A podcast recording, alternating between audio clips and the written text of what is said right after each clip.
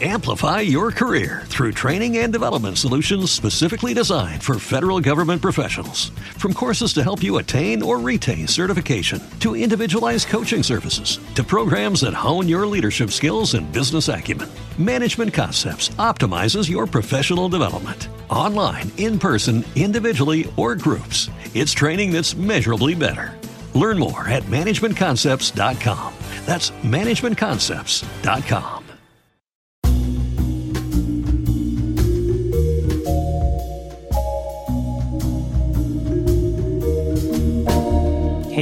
state per ascoltare la puntata numero 8 del Breaking Italy Podcast, che sarà un po' diversa dal solito. Non tanto per la struttura del podcast o il ritmo, quelli sono sempre gli stessi, quindi mettetevi comodi e preparatevi a una lunga ed interessantissima chiacchierata, ve lo prometto, quanto sul tema, che sarà il centro di questo episodio, perché parliamo di Kikomori. A spiegarvelo sarà tra qualche minuto Marco Crepaldi, il fondatore di un'associazione che si occupa di questo fenomeno sull'intero territorio nazionale, i Kikomori Italia. Ma in breve, quello dei giovani reclusi che non studiano, non lavorano, non escono nemmeno di casa e rifiutano di inserirsi nel tessuto sociale, usando solo internet come mezzo di comunicazione con l'esterno della loro stanza, gli Kikomori, appunto, è un fenomeno silenzioso ma in grande crescita, che si stima riguardi per adesso almeno 100.000 ragazzi, quindi la popolazione di un centro di medie dimensioni. Più, ovviamente, le famiglie, perché parliamo di un evento devastante non solo per chi ne è affetto, ma anche per chi si trovi a dover affrontare la tragedia di un figlio, di una figlia, di un fratello, di una sorella che volontariamente decidono di non fare più niente, con un ovvio peggioramento dello stato psicologico di tutti. Ho scelto di affrontare questo argomento con Marco per varie ragioni, anche se è un argomento di nicchia rispetto ai soliti. Un po' per trasmettere il messaggio che sia importante parlare anche di problematiche di persone invisibili, perché il loro disagio non è inferiore ad altri tipi di disagio, più palesi, dei quali spesso parliamo a questo tavolo, un po' perché io in questo argomento mi ci rivedo. Quella tendenza all'isolamento, al rifiuto delle cose, anche all'arrivare alla conclusione che in questo mondo per me non ci fosse spazio.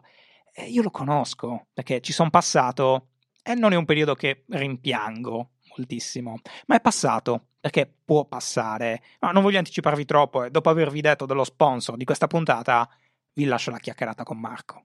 Lo sponsor di questo episodio è Gimme5, un'app della quale abbiamo già parlato su Breaking Italy e che mi sembra incredibile sia arrivata solo di recente, perché il fatto che sia un'app e non un ufficio aiuta ad approcciarsi a realtà che possono sembrare un po' spaventose per chi non le conosca, come appunto le società di gestione del risparmio. Ma offrono, per chi voglia pensare un po' al futuro, un servizio che comunque rimane fondamentale, cioè il risparmio gestito. Abbiamo già parlato in passato dell'importanza di mettere da parte dei soldi, possibilmente ogni mese o ogni volta che sia possibile farlo, soprattutto per pensare al futuro. Perché mi sembra incredibile che una generazione come la nostra, che vive con la convinzione che non vedrà mai una pensione come quella dei propri genitori, non cerchi di muoversi per tempo per mitigare il problema. Gimme 5 serve anche a questo, che è poi in realtà la famosa società A come A, che sono molto in gamba, ma che cercatevelo per qualche ragione ha un logo che riesce a essere peggiore di quello di Breaking Italy. Eh, io l'avevo fatto dieci anni fa, quello di Breaking Italy, in 15 minuti, perché non pensavo che sarebbe durato tanto. L'app è molto semplice, la scarichi e decidi cosa metterci dentro. Puoi anche partire da cifre irrisorie come 5 euro per iniziare ad abituarti all'idea di risparmiare. Poi decidi se farlo ogni mese automaticamente, se farlo tu quando ti pare, a fine mese, come credi, e decidi dove. Ci sono panieri più sicuri, che rendono meno, ci sono panieri più aggressivi, che rendono di più ma soffrono di più le fluttuazioni del mercato. Tutto ovviamente controllato, garantito, certificato, non è una roba tipo che investi nei bitcoin a caso e poi chi si è visto si è visto. Negli anni quegli investimenti crescono per l'effetto moltiplicatore dell'interesse composito, che sono gli interessi che si sommano ad altri interessi pregressi, e dopo molti anni ci si ritrova a cifre sensibilmente più grandi di quelle che si è deciso di risparmiare. Anche se, nel caso aveste bisogno di denaro immediatamente, potete disinvestire quando vi pare, tutto dall'app. Sinceramente, l'io di ieri, rave party e mojito in mano, si sarebbe un po' stupito di immaginarmi in un futuro parlare sull'internet di essere responsabili, previdenti e risparmiare, Ma cosa devo dirvi? È andata così, è comunque importante, quindi dateci un'occhiata. Se usate il codice Italy10 ottenete persino 10 euro di bonus di benvenuto, così potete dare un'occhiata gratuitamente e decidere se poi da lì iniziare a costruire i vostri risparmi. Bene, era tutto. Vi lascio la mia chiacchierata con Marco Crepaldi di Chicomod Italia. Prendetevi qualcosa da bere e mettetevi comodi. Sarà interessante.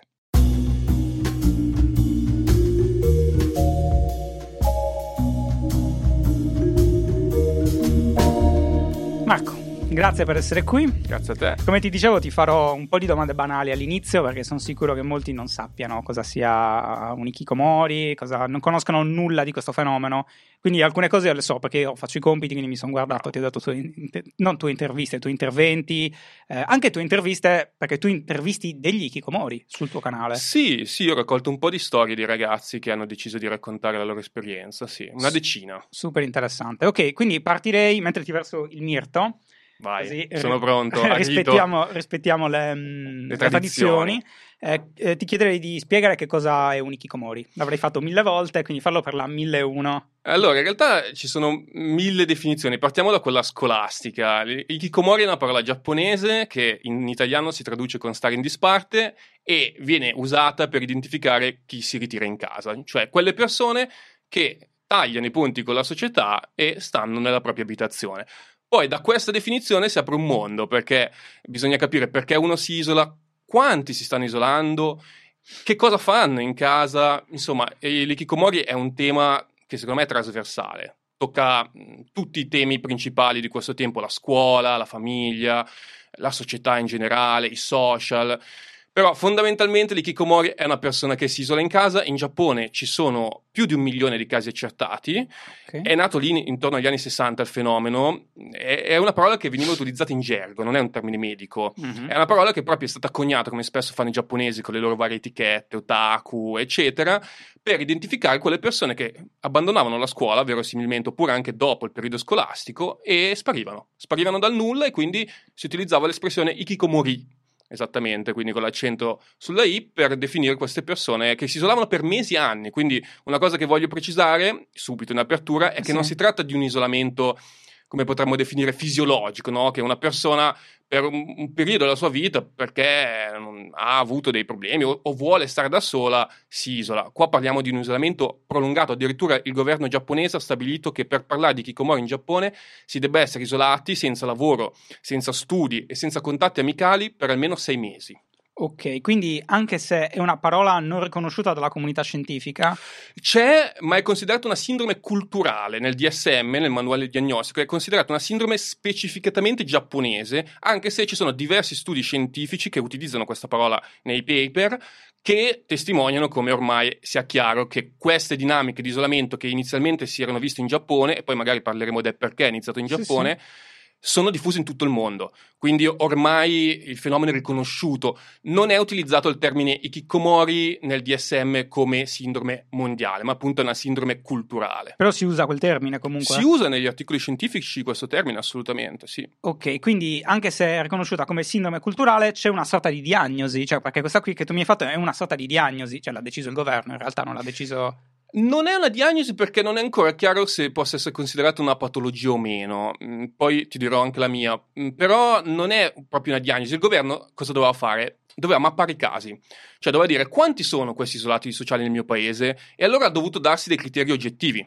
Cioè dire come faccio io a decidere se uno è Kikomori o non Kikomori e allora si è dato dei criteri. Il primo è quello dei sei mesi, l'altro è quello che la persona non deve avere lavoro o studio in corso, mm-hmm. l'altro ancora è che non deve avere contatti amicali, sono diciamo consentiti solo i contatti con la, la famiglia, anche se a volte non ci sono neanche quelli e non devono esserci consentiti al... nel senso che non vengono calcolati no, esatto mm. consentiti nel senso che uno è kikomori per i giapponesi anche se ha contatti con i genitori certo e l'altro criterio è che non devono esserci diagnosi di psicopatologie concomitanti. Quindi, se tu, per esempio, hai una diagnosi di Amplify your career through training and development solutions specifically designed for federal government professionals. From courses to help you attain or retain certification, to individualized coaching services, to programs that hone your leadership skills and business acumen, Management Concepts optimizes your professional development. Online, in person, individually, or groups, it's training that's measurably better.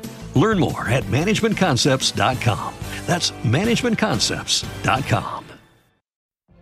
What if you could have a career where the opportunities are as vast as our nation, where it's not about mission statements, but a shared mission? At U.S. Customs and Border Protection, we go beyond to protect more than borders from ship to shore, air to ground. Cities to local communities, CBP agents and officers are keeping people safe. Join U.S. Customs and Border Protection and go beyond for something far greater than yourself. Learn more at cbp.gov/careers. Di, ovviamente, non so, schizofrenia o depressione maggiore, in, Allora, quel, quello. in, quel, in quel sondaggio non venivi calcolato.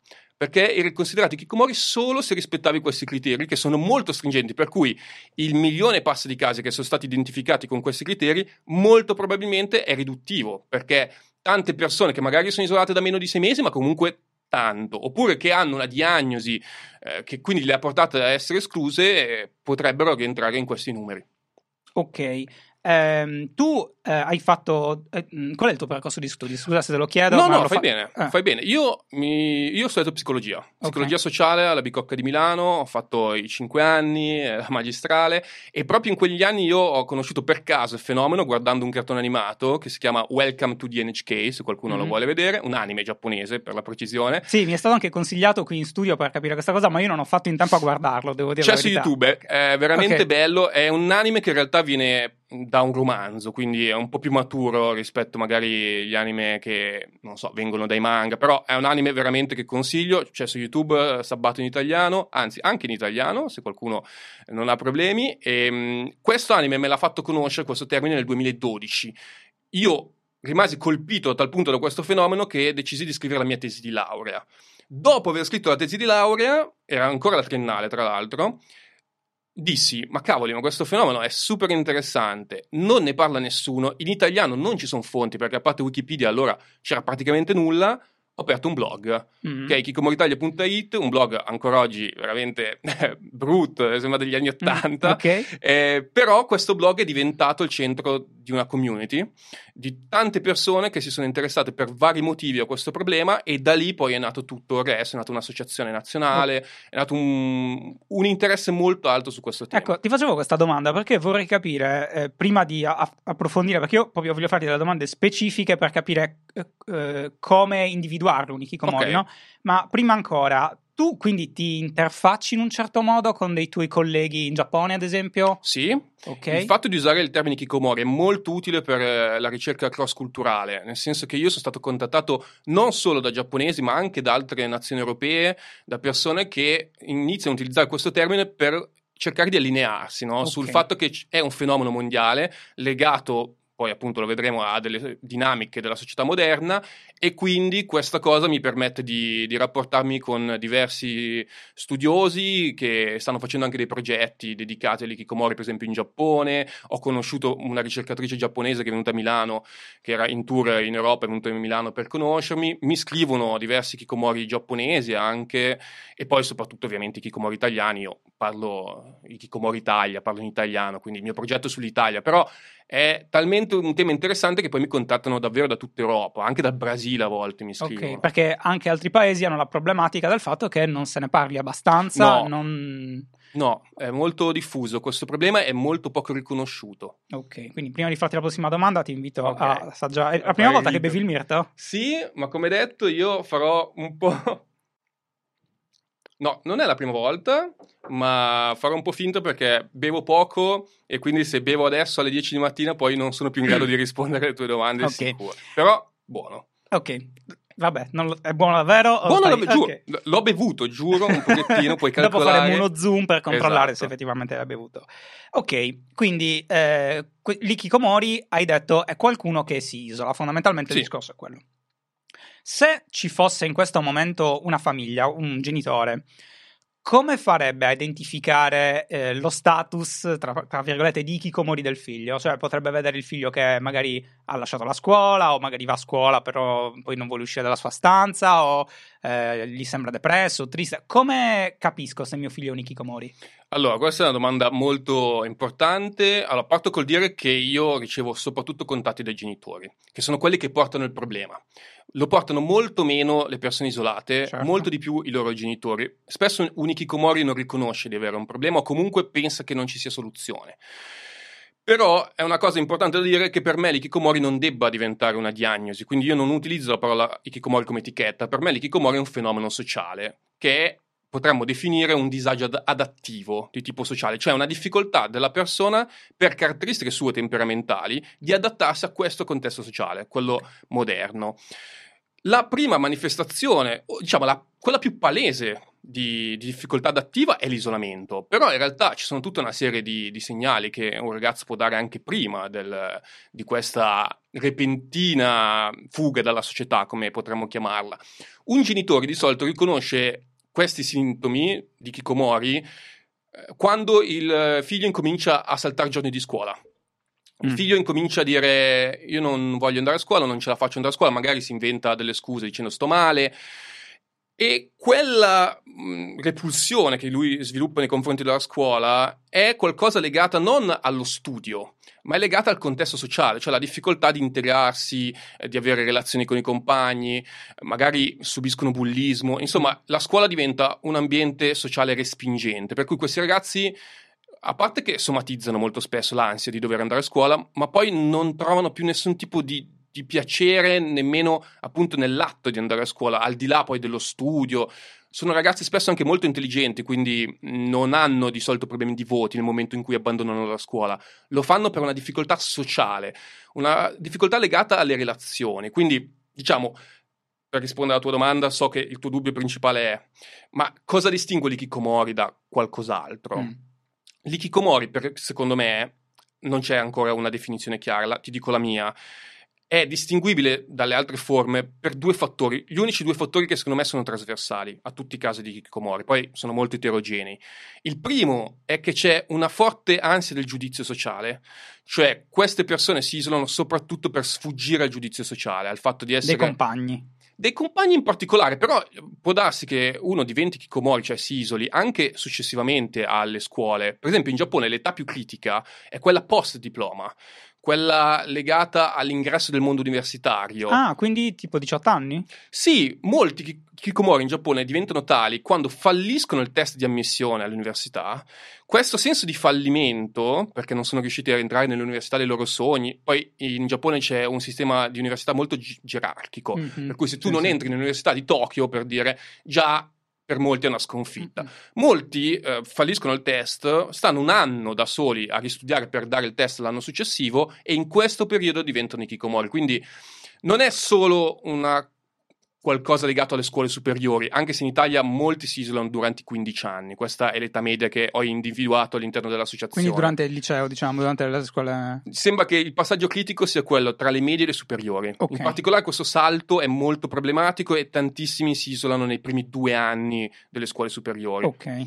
Quindi è sicuramente per un ragazzo un po' più fragile, un po' più in difficoltà nel relazionarsi, questo salto a volte può essere anche problematico, no? perché cambia ambiente in modo repentino, mm. va in un ambiente molto più adulto, eh, dove ci sono delle pressioni anche diverse, però tornando appunto senza divagare troppo, l'ansia del giudizio sociale, mm. il fatto di essere giudicati come più brutti, meno simpatici, meno mm, interessanti, meno bravi in generale, un po' la competizione sociale prende un po' tutte le variabili. Ma non è la realtà di tutti quella. Perché io sto pensando ovviamente a quella che è la, la, la, storia di un po' tutti quanti quando fanno le medie e le superiori. Le medie soprattutto sono un momento molto difficile secondo me. Ma a prescindere, l'ansia del giudizio, il voler essere parte del gruppo, il sentirsi un po' brutto, un po' troppo poco atletico, un po' troppo basso, non è parte della vita di tutti a scuola. Cioè, chi è che va a scuola ed è contento di andare a scuola alla fine? Uh, sì, è vero, questa è un'obiezione giusta, ma uh, ci sono delle dinamiche che stanno andando in peggioramento a livello di pressioni nella società moderna, soprattutto con i social. Questo è un aspetto che va trattato. Il confronto sociale nell'era dei social network esasperato, quindi il fatto che io prima, non so, in passato fossi eh, sfigato, mm. eh, rimaneva un po' nel mio ambito sociale, mm. adesso il confronto anche con gli altri è incredibilmente facilitato dai social, quindi oggi sentirsi dei falliti nella società di oggi Amplify your career through training and development solutions specifically designed for federal government professionals. From courses to help you attain or retain certification, to individualized coaching services, to programs that hone your leadership skills and business acumen, Management Concepts optimizes your professional development. Online, in person, individually, or groups, it's training that's measurably better. Learn more at managementconcepts.com. That's managementconcepts.com. What if you could have a career where the opportunities are as vast as our nation, where it's not about mission statements, but a shared mission? At U.S. Customs and Border Protection, we go beyond to protect more than borders from ship to shore, air to ground, cities to local communities. CBP agents and officers are keeping people safe. Join U.S. Customs and Border Protection and go beyond for something far greater than yourself. Learn more at cbp.gov/careers. è molto più facile. Mm. Le persone oggi o hanno successo o sono delle, dei falliti, non c'è quasi più una normalità che potremmo definire un pre-successo. Okay. Questo fa sì che eh, le dinamiche di pressione sociale legate al senso di fallimento siano in aumento. E poi l'altro discorso è, certo, non tutti diventano i Kikomori, non tutti hanno questa sorta di repulsione nei confronti della società, questo ripudio della società, mm. solo i più fragili, solo chi ha meno strumenti per poter reggere questa pressione. Purtroppo i numeri sono in aumento e io temo aumenteranno nei prossimi anni, proprio perché queste dinamiche sociali non sono in fase di, eh, come dire, regressione, ma sono comunque in crescita. Okay.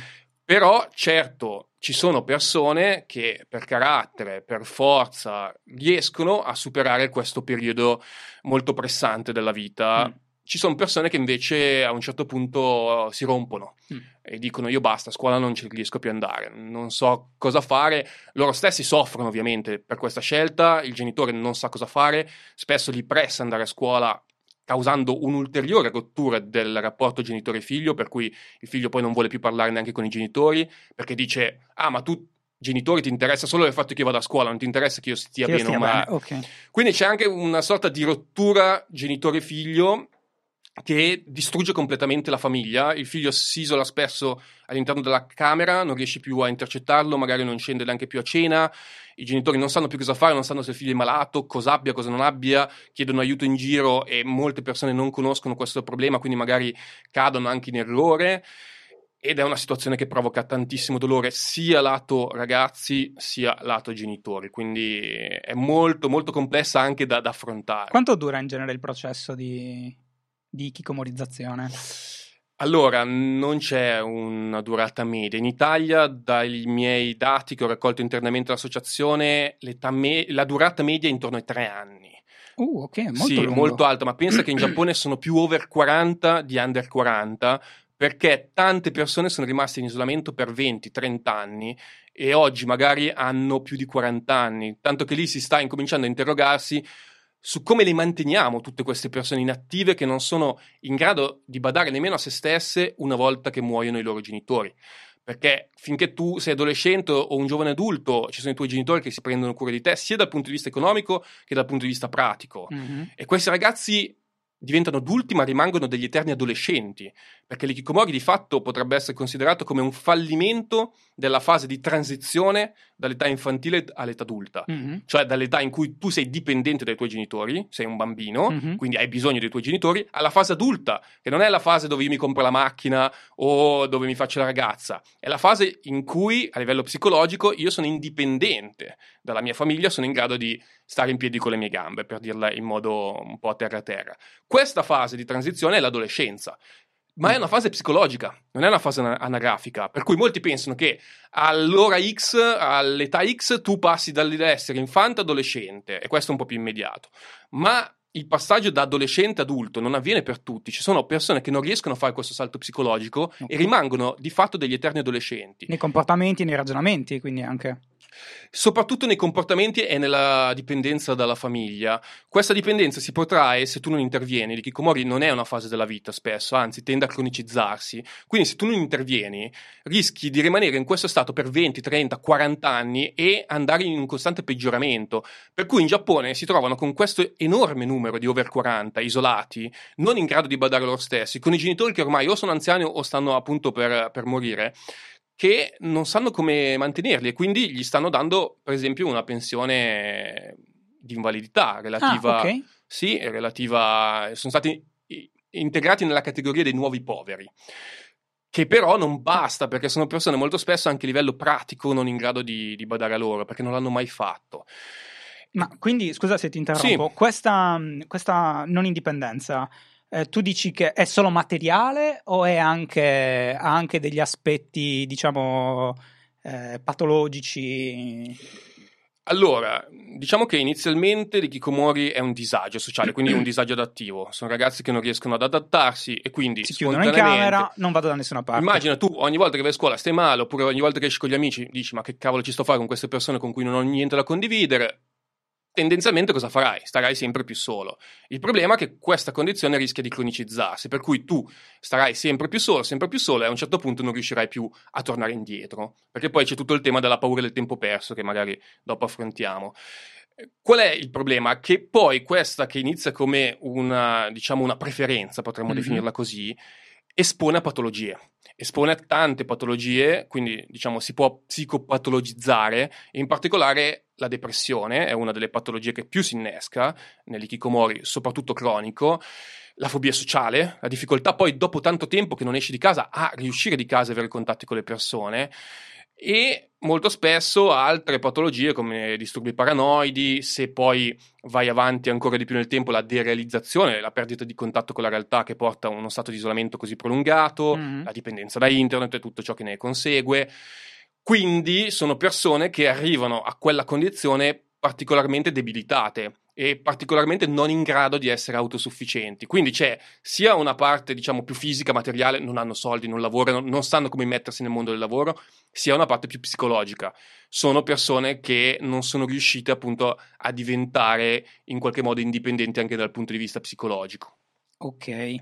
Ehm, quindi fondamentalmente questi sono gli step eh, che uno percorre nella, nell'accorgersi che il figlio ha un qualche tipo di problema. Cioè, il problema si capisce immediatamente, che c'è un problema si capisce immediatamente, magari non si capisce cosa sta succedendo. Tu no. hai detto ci contattano, mi contattano, non so se lo gestisci da solo, Ikikomori Italia. No, o... adesso se vuoi ti spiego come funziona l'associazione. Eh, sì, eh, vorrei anche capire mentre me lo spieghi Qu- uh, cosa, cosa, ti dicono i genitori esattamente? Cioè, ti chiedono aiuto?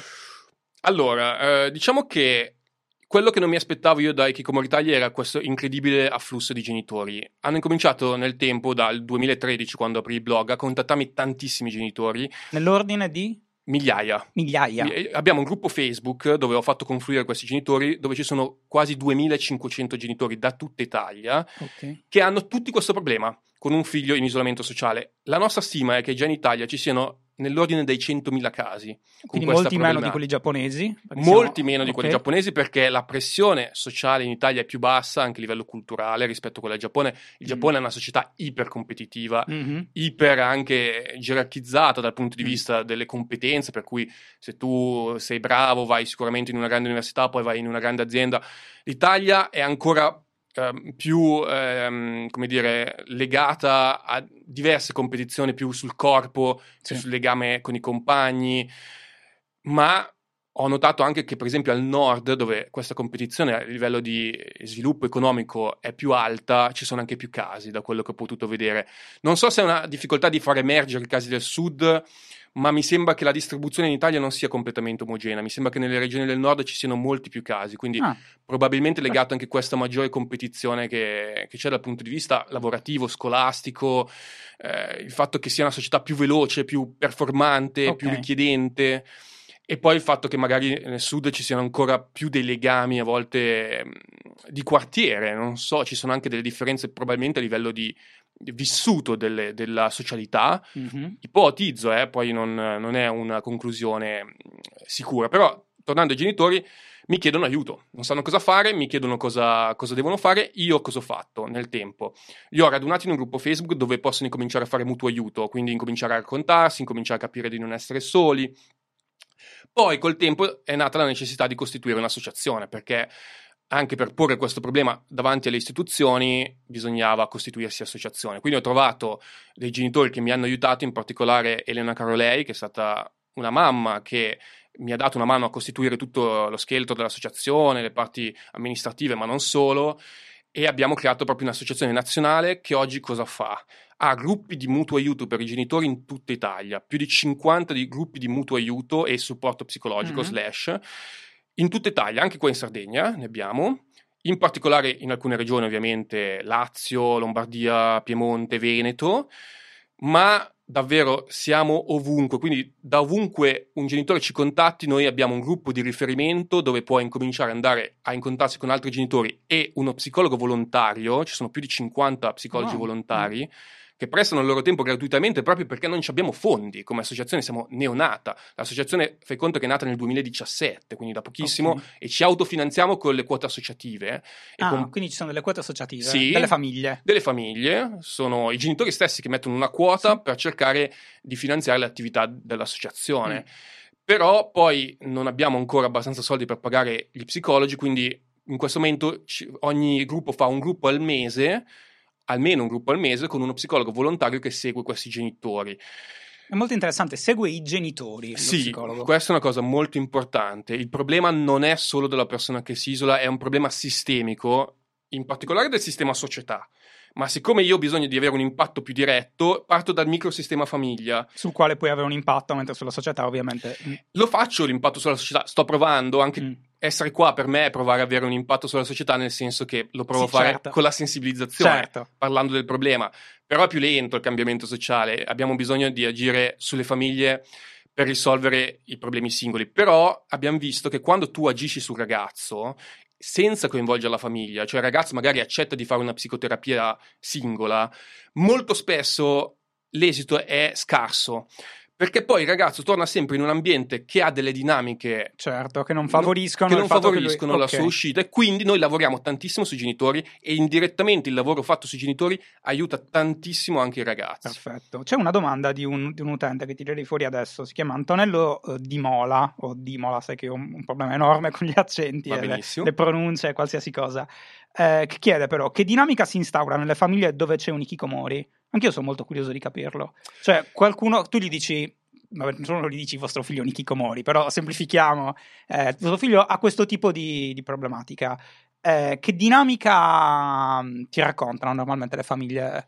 C'è, c'è, qualche punto in comune tra tutte le famiglie o sono così diverse eh, che non, non allora, intanto preciso una cosa sulla mia figura. Io non sono un clinico, ho studiato psicologia, ma psicologia sociale, che è una forma di psicologia per semplificare più simile alla sociologia. Sì. Quindi non vedo i ragazzi, i genitori come terapeuta.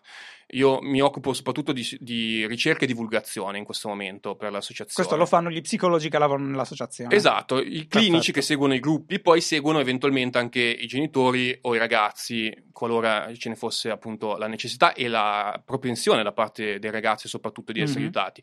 Quindi cosa succede? Che di solito il genitore arriva a me tramite il blog perché fa le sue ricerche. Quando tu non, non riesci a risolvere un problema, cosa fai? Cerchi su internet. Cerchi su certo. Google, no? Quindi si fanno l'autodiagnosi, cosa che secondo me, ripeto, di Kikomori non è una diagnosi diagnosi, però è una parola utile per parlarne, mm-hmm. per riuscire a dare un po' un nome, un, un, connotato a questo problema. E mi scrivono e mi dicono: Mio figlio è Nikikomori, mm. cosa posso fare? E io in quel momento gli dico: Guarda, abbiamo questo gruppo Facebook dove puoi incominciare a confrontarti con gli altri genitori e dei gruppi locali. Gli do il riferimento di un genitore della sua regione con cui puoi incominciare a interfacciarsi e poi eventualmente anche con lo psicologo. Quindi è un processo di consapevolezza quello che devono fare i genitori sulla problematica, non mm. è eh, il Marco dammi il numero di uno psicologo che ho bisogno che mi tiri fuori mio figlio, perché questo non funziona. Quindi se uno mi dice ho bisogno di uno psicologo, perché il 90% dei contatti è così, mm-hmm. io gli dico no, aspetta, incomincia a capire tu qual è il tuo impatto okay. su questo problema. Sì come tu inconsciamente, perché poi un genitore ovviamente agisce sempre a fin di bene, si spera, mm-hmm. inconsciamente però alimenti questa condizione di tuo figlio e poi eventualmente questo aiuterà a ricostituire l'alleanza genitore-figlio, quindi a abbassare le armi in famiglia, Mhm. Perché poi ci sono delle situazioni drammatiche. Eh, questo vorrei Eh, capire. la condizione di Kikomori distrugge le famiglie, tantissime arrivano al divorzio a Wow. causa, sì, perché non sanno più cosa fare e si colpevolizzano a vicenda. È colpa tua che gli hai dato troppo. Che lo vizi, certo. Che lo vizi, no, è colpa tua che non, lo- lo- non so, gli dai troppe regole. Insomma, i genitori si scannano tra di loro. Spesso le famiglie Kikomori hanno anche un pattern di funzionamento dove la madre è tipicamente più ansiosa, apprensiva e ha una personalità anche più forte all'interno della coppia. Pensa che la nostra associazione di genitori sono il 90% madri, cioè i padri sono praticamente inesistenti Oh, ok. a tal punto che abbiamo dovuto fare dei gruppi, stiamo sperimentando per esempio nel Lazio, dei gruppi separati tra madri e padri, perché sennò i padri nei gruppi non riescono a intervenire quando ci vanno, perché molto spesso è la moglie eh, che è super forte a livello di personalità i padri invece sono più deboli. E questo gli Eh. impedisce anche di, di tirare fuori le proprie sofferenze che sono diverse sul problema. Fammi capire, eh, vog- mh, questo succede quando ci sono entrambi i genitori? Nel senso, eh, Sì. il padre, quando effettivamente c'è solo lui, immagino che esistano dei casi così, Molto rari. molto rari. Mo- rarissimi. Guarda, il 90% delle famiglie, eh, no, scusa, tante famiglie hanno ovviamente sia il padre che la madre, ma poi arrivano al divorzio, oppure sono famiglie già divorziate, quindi lì il problema potrebbe essere, per esempio, non la conseguenza dei Kikomori, ma potenzialmente una delle ca- con Ok. causa dei Kikomori. Sono spesso, ci sono tante famiglie, il 20% almeno, che è un numero alto, di famiglie composte da due persone, madre, quindi donna, e figlio, maschio. Perché un'altra cosa che non Mm. abbiamo detto è che i Kikomori sono tantissimi e soprattutto maschi. Ok, a questo ci torniamo tra un attimo, però no- ancora non ho capito una cosa. In questi gruppi che tu dici, dove i padri dici, non, ri- non riescono a interagire in nessun modo, ok, no. questo accade nel senso che nella coppia emerge solo la donna e quindi partecipa lei o emerge nella dinamica generale? Tipo se io sono un padre e scrivo vengo comunque... No. No, no, no, assolutamente, sei, sei assolutamente ben accolto, però è proprio un approccio diverso al problema. I- Ok. I padri non chiedono aiuto o di solito ehm, tirano i remi in barca, perché cosa succede? Cioè mandano avanti la donna o comunque vengono messi indietro. Un po' si arrendono anche, perché sai cosa succede? ok. Che tu quando hai un figlio così, tu immagini di avere un figlio di 15 anni, no? Sì. che un giorno ti dici non vado più a scuola. Perfetto. È vero che ci sono stati segnali anche prima, tu non sei stato in grado di coglierlo, lì impazzisci, perché Mhm. dici cavolo, mio figlio non va più a scuola, com'è possibile? A 15 anni non è che può stare a casa. Certo. A volte ti mando anche gli assistenti sociali, perché ehm, dici ma come mai non va più a scuola? Mhm.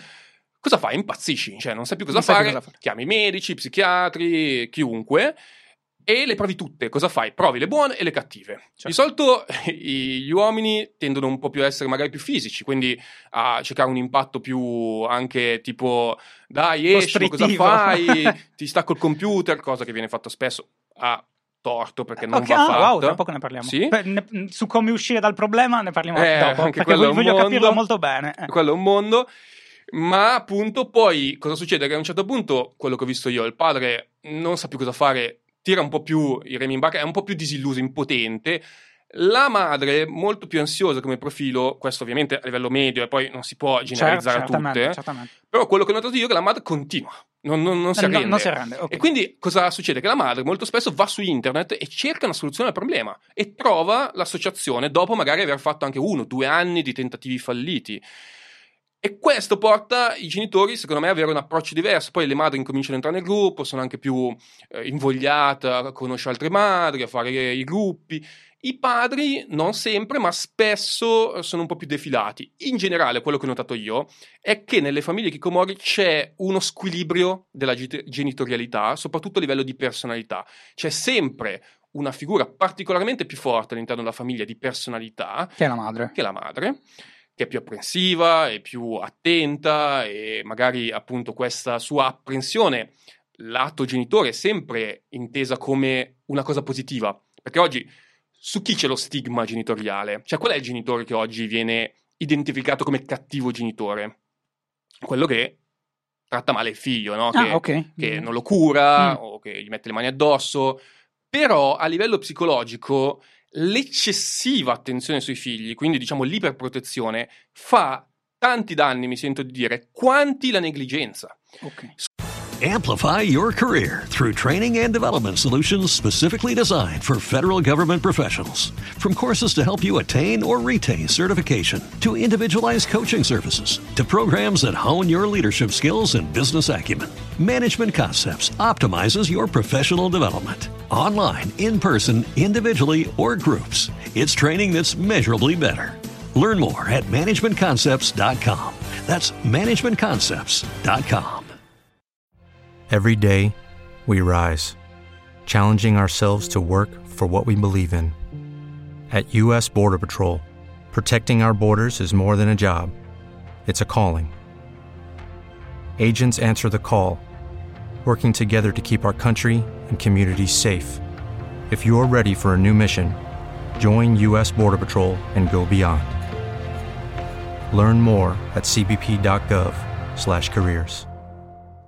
Sono danni diversi ovviamente, la persona, eh, la famiglia è negligente al figlio che magari eh, appunto non studia, esce con gli amici, mm, cazzeggia, eccetera. La persona, la famiglia iperprotettiva rischia in questo periodo storico di favorire l'isolamento del figlio, mm. perché mette pressione, mette ansia e rende delle condizioni anche che non favoriscono l'indipendenza, quel famoso passaggio di transizione, no? Dall'età infantile all'età adulta deve essere favorito dal genitore mm. attraverso una progressiva indipendenza lasciata al figlio. Se il genitore, perché è molto apprensivo, non lascia al figlio avere questa progressiva indipendenza, rischia proprio di far sì che il figlio rimanga vincolato alla sua persona, alla persona del genitore, e quindi rimanga appunto un adolescente. Il genitore, da un punto di vista psicologico, deve favorire questa transizione. Molti non lo fanno, molti pensano che il ruolo del genitore sia quello, non lo so, di aiutare il figlio a diplomarsi o di trovare un lavoro. No, il compito del genitore non è neanche, ti dico, rendere il figlio felice. Mm. Il compito di un genitore, da un punto di vista evoluzionistico, psicologico, è favorire la transizione all'età adulta, all'età adulta, in modo che lui sia indipendente e poi possa scegliere la sua vita. Questa cosa in molti genitori, soprattutto nelle famiglie Kikomori, non viene favorita.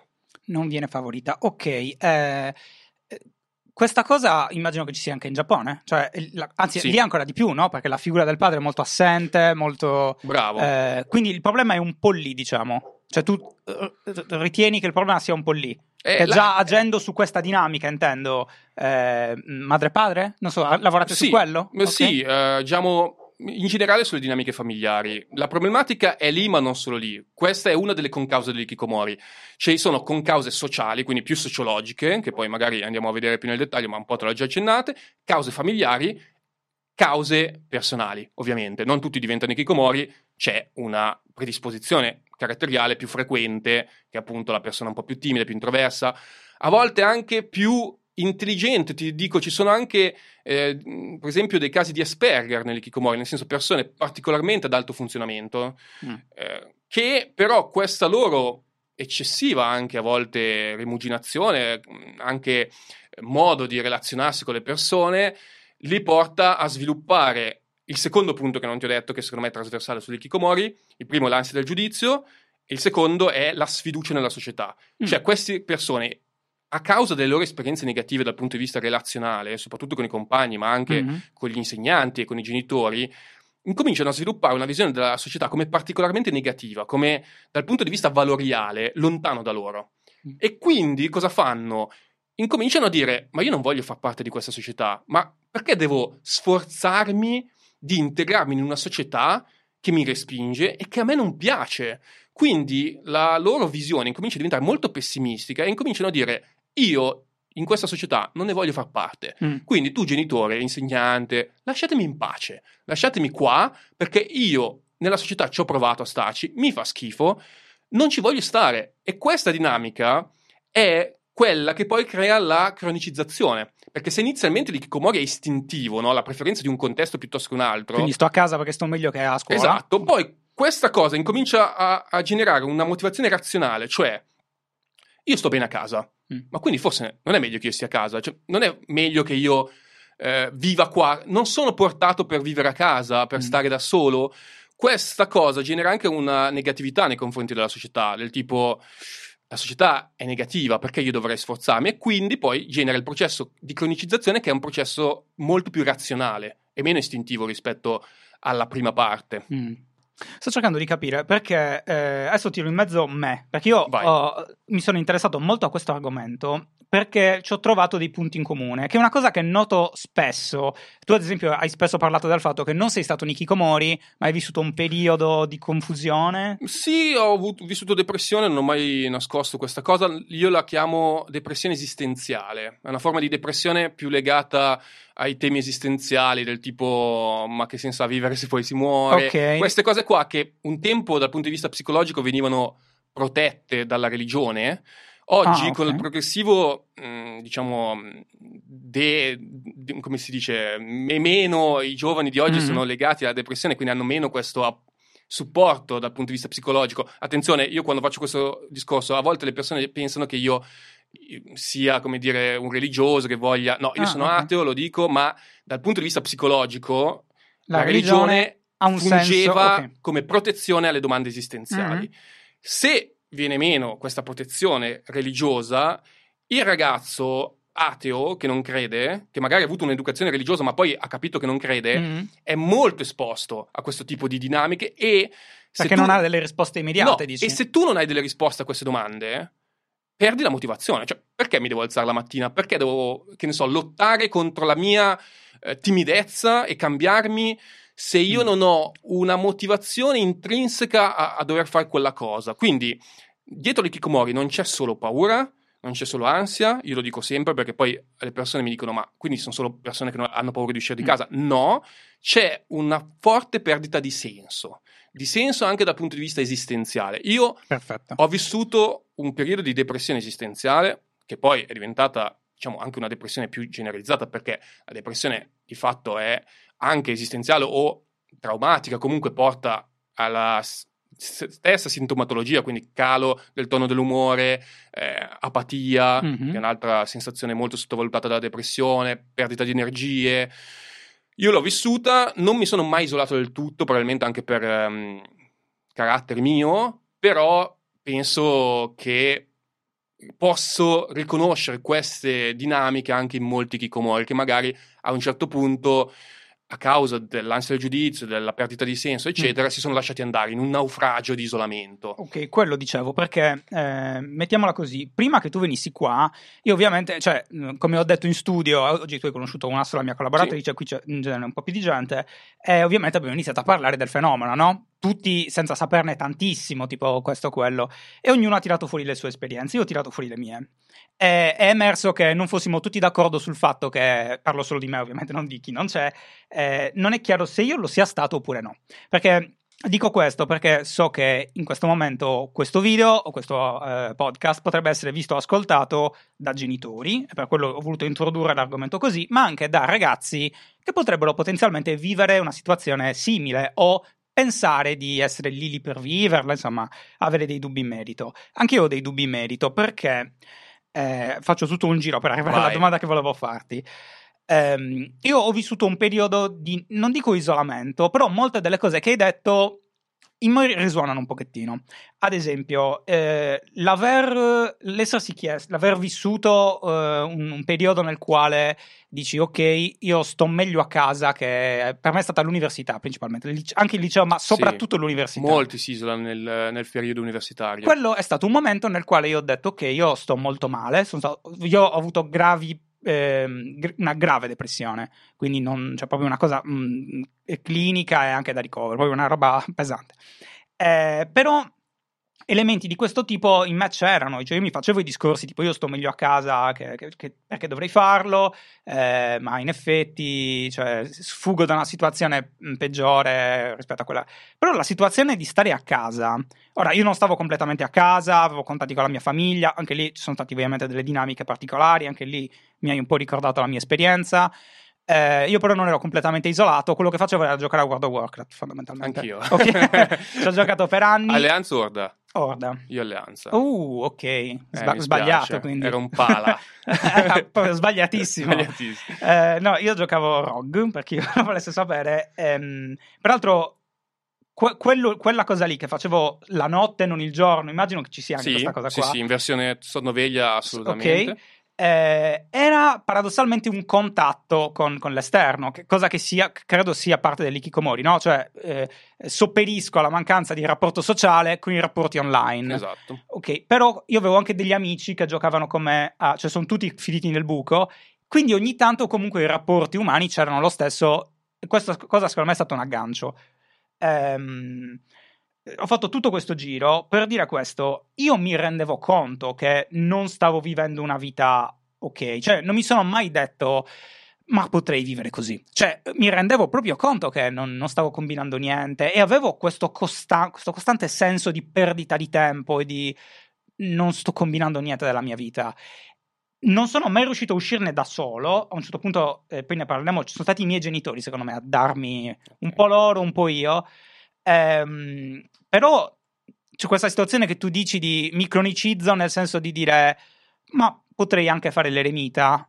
Io non, non riesco a, a, capirla. La preciso, hai ragione. Mm, non è un ma faccio l'eremita a cuor leggero, è una visione un po' più sofferta. È del tipo: io ho provato a vivere fuori, ci ho provato a uscire da questa mia condizione più e più volte, mi sono sforzato non ci riesco, mm. continuo a fallire, sto male quando esco, magari mi sforzo anche di fare quell'uscita con gli amici, non, non, non mi dà nessun tipo di, di, sensazione positiva, quindi a un certo punto quello che succede è che la persona un po' si convince di essere sbagliata, quindi di essere diversa, quindi che il suo posto forse è lì, a contatto con il mondo digitale, che appunto è, è un tema interessante. E un po' ovviamente riconosce il fatto di stare a perdere tempo, anzi l'ansia del tempo perso per me è una delle cose principali dell'ikikomori, oh, perché okay. se inizialmente l'ikikomori appunto avviene con tutto il meccanismo che ti ho detto, poi il meccanismo psicologico che non ti fa uscire non è solo quello del convincimento che appunto non c'è qualcosa che ti piace fuori, ma è soprattutto il fatto di ma io adesso come giustifico agli altri di aver perso tre anni della mia vita? Mm, okay. Per essere bassi è tre anni perché ti dico non è un tempo così grande. Come giustifico a 25 anni, per esempio, di non aver mai baciato una ragazza? O di non aver... perché le pressioni sessuali sono fondamentali. Eh. Perché sono sociali anche quelle. Cioè, sono sociali, ma spiegano anche, secondo me, in parte perché sono soprattutto maschi. È un tema gigantesco, non so se riusciremo a approfondirlo bene, ma è un tema molto interessante. Però ecco, la paura del tempo perso. Pensa per esempio a un colloquio di lavoro. A me alcuni hanno scritto, ma io cosa devo dire a un colloquio di lavoro che mi chiede cosa ho fatto dal 2000 al 2000? Devo dire che sono stato un Ikikomori. Questa è una società che non ammette buchi. Cioè, non ammette Qual buchi. è la risposta a quella domanda? Eh, non lo so, non okay. lo so, perché non ammette buchi questa società. Mm. Tu non puoi perdere tempo in questa società. Tu devi essere costantemente al ritmo della realizzazione personale. Okay. Se tu ti fermi, gli altri vanno avanti, non è che ti aspettano, è una corsa. Quindi, se tu perdi tempo, poi a un certo punto ti giri indietro e dici: Oh mio Dio, è già passato un mese, un anno, due anni, e mo come faccio a uscire e rimettermi al pari degli altri? Già eri in difficoltà prima perché magari eri più fragile, avevi meno competenze sociali, eccetera. Poi, dopo che passa il tempo, è ancora peggio. Mm. Non è che esci e dici, vabbè, riparto da zero. No, qua non puoi mai ripartire da zero. Questo è il problema. Molto spesso la società non ti consente di ripartire da zero. È una società veloce, ipercompetitiva, è questo che intendo con competizione. Mm. La competizione è se gli altri fanno tutti questi sforzi per realizzarsi e tu a un certo punto non li fai per diversi motivi, poi devi rincorrerli, mm. perché sennò ti sentirai costantemente in difetto rispetto a loro. E a un certo punto l'Ikikomori cosa fa? Dice, io ho perso troppo tempo, non riesco più a rimettermi ah, in pari. Okay. No, mi siedo. Mi siedo, mm. abbandono, cioè tiro i remi e dico, questa è la mia condizione da qui all'eternità. Ovviamente è una decisione sofferta, non è una decisione presa a cuor leggero, però è una sensazione di dire io non riesco più a rimettermi in pari con gli altri, quindi non so cosa fare. È una sensazione ovviamente anche di confusione. Mm-hmm. Um, ok, eh, torni, to- torno al mio, al mio esempio sì. per farti la, la domanda successiva. Eh, io a un certo punto io sono uscito da quello stato che non so neanche dirti se io fossi Nikikomori o no. Non... Posso dire una cosa su certo. questo? Non, secondo me non è importante, non è importante definirsi, perfetto. è importante avere questa parola per parlare del fenomeno, parla, però poi la, la, l'etichetta a me non interessa. Quando okay. uno mi scrive io non so se sono Kikomori, dico non è importante, qual è il tuo problema? Hai questa pulsione all'isolamento sociale che è la dinamica okay. principale di Kikomori? Hai questa paura del giudizio sociale? Allora ri- puoi rientrare se ti interessa Ok. in questo fenomeno sociale dell'ikikomori, ma non è importante che tu sia o non Che tu, sia un ikikomori. che tu rispetti tutti i check. Io non dici. sono nos- nosologico, io ho un approccio molto dimensionale al Ok. problema. Cioè, cos'hai? Più depressione, più ansia, più fobia, eh, bisogno di isolarti. Questo è il mio approccio. Io sono contro la nosologia, le etichette. Mm. Quindi, mh, sì, io posso dire che tu, come me, avevi una personalità vicina all'ikikomori, una Mm. sensibilità, possiamo così dire, esistenziale, sociale, che si avvicina al fenomeno dell'ikikomori. Poi magari per la tua famiglia, per le condizioni ambientali, per il tuo carattere, sei riuscito a reagire. Ci Perché sono poi ovviamente dipende riescono. da tutto il contesto, no? Certo. Perché magari se ti mancano t- tutti quegli appigli Eh, che magari... certo. ok. Se la famiglia continua a metterti pressione, per esempio, una dinamica che può succedere, e tu non ne esci, cioè sei in una condizione familiare che peggiora la tua ansia. Per cui tu non esci e tua madre ogni giorno entra e dice: Ma perché non sei come gli altri? Ma perché non Ok. esci con i tuoi amici? Ma perché non vai a scuola? Ma cosa ho fatto di male? Certo. Ehm, Tutte queste cose, anche l'abnegazione dei genitori che a volte segue questo problema, per cui c'è un genitore una volta che mi ha detto io ho lasciato il lavoro per star vicino a mio figlio, io ho detto no, no, tuo figlio poi si sente ancora più in colpa, perché Certo. oltre per il suo fallimento, si sente in colpa anche per il tuo, certo. perché un altro problema, secondo me importante, è che oggi i genitori ritrovano la realizzazione personale indirettamente nella realizzazione del figlio.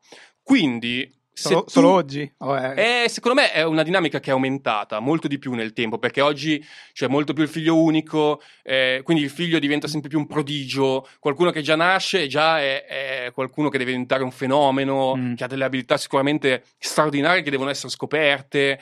Ci sono tante aspettative, soprattutto quando i figli sono pochi e nascono in contesti benestanti. Non a caso l'Ikikomori è un problema della società benestante Certo.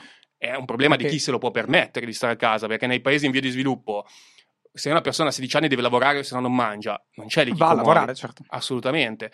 Questa aspettativa dei genitori, questa realizzazione indiretta che i genitori hanno nella realizzazione dei figli, mette un'incredibile pressione perché tu non solo ti devi realizzare per te, ma se non ti realizzi, poi sai che tuo- il tuo genitore incomincerà a dire mi dispiace, ma come mai? Ma Mm. come mai non sei diventato quello che io pensavo? Magari non lo dice, ma glielo leggi negli occhi o glielo leggi nel linguaggio del corpo. Anche per questo gli Kikomori stanno svegli di notte. eh. Molti stanno svegli di notte per non incrociare i genitori, e Mm. quindi per non avere lo sguardo giudicante dei genitori. Certo. Perché è una fonte di giudizio potentissima quello dei genitori.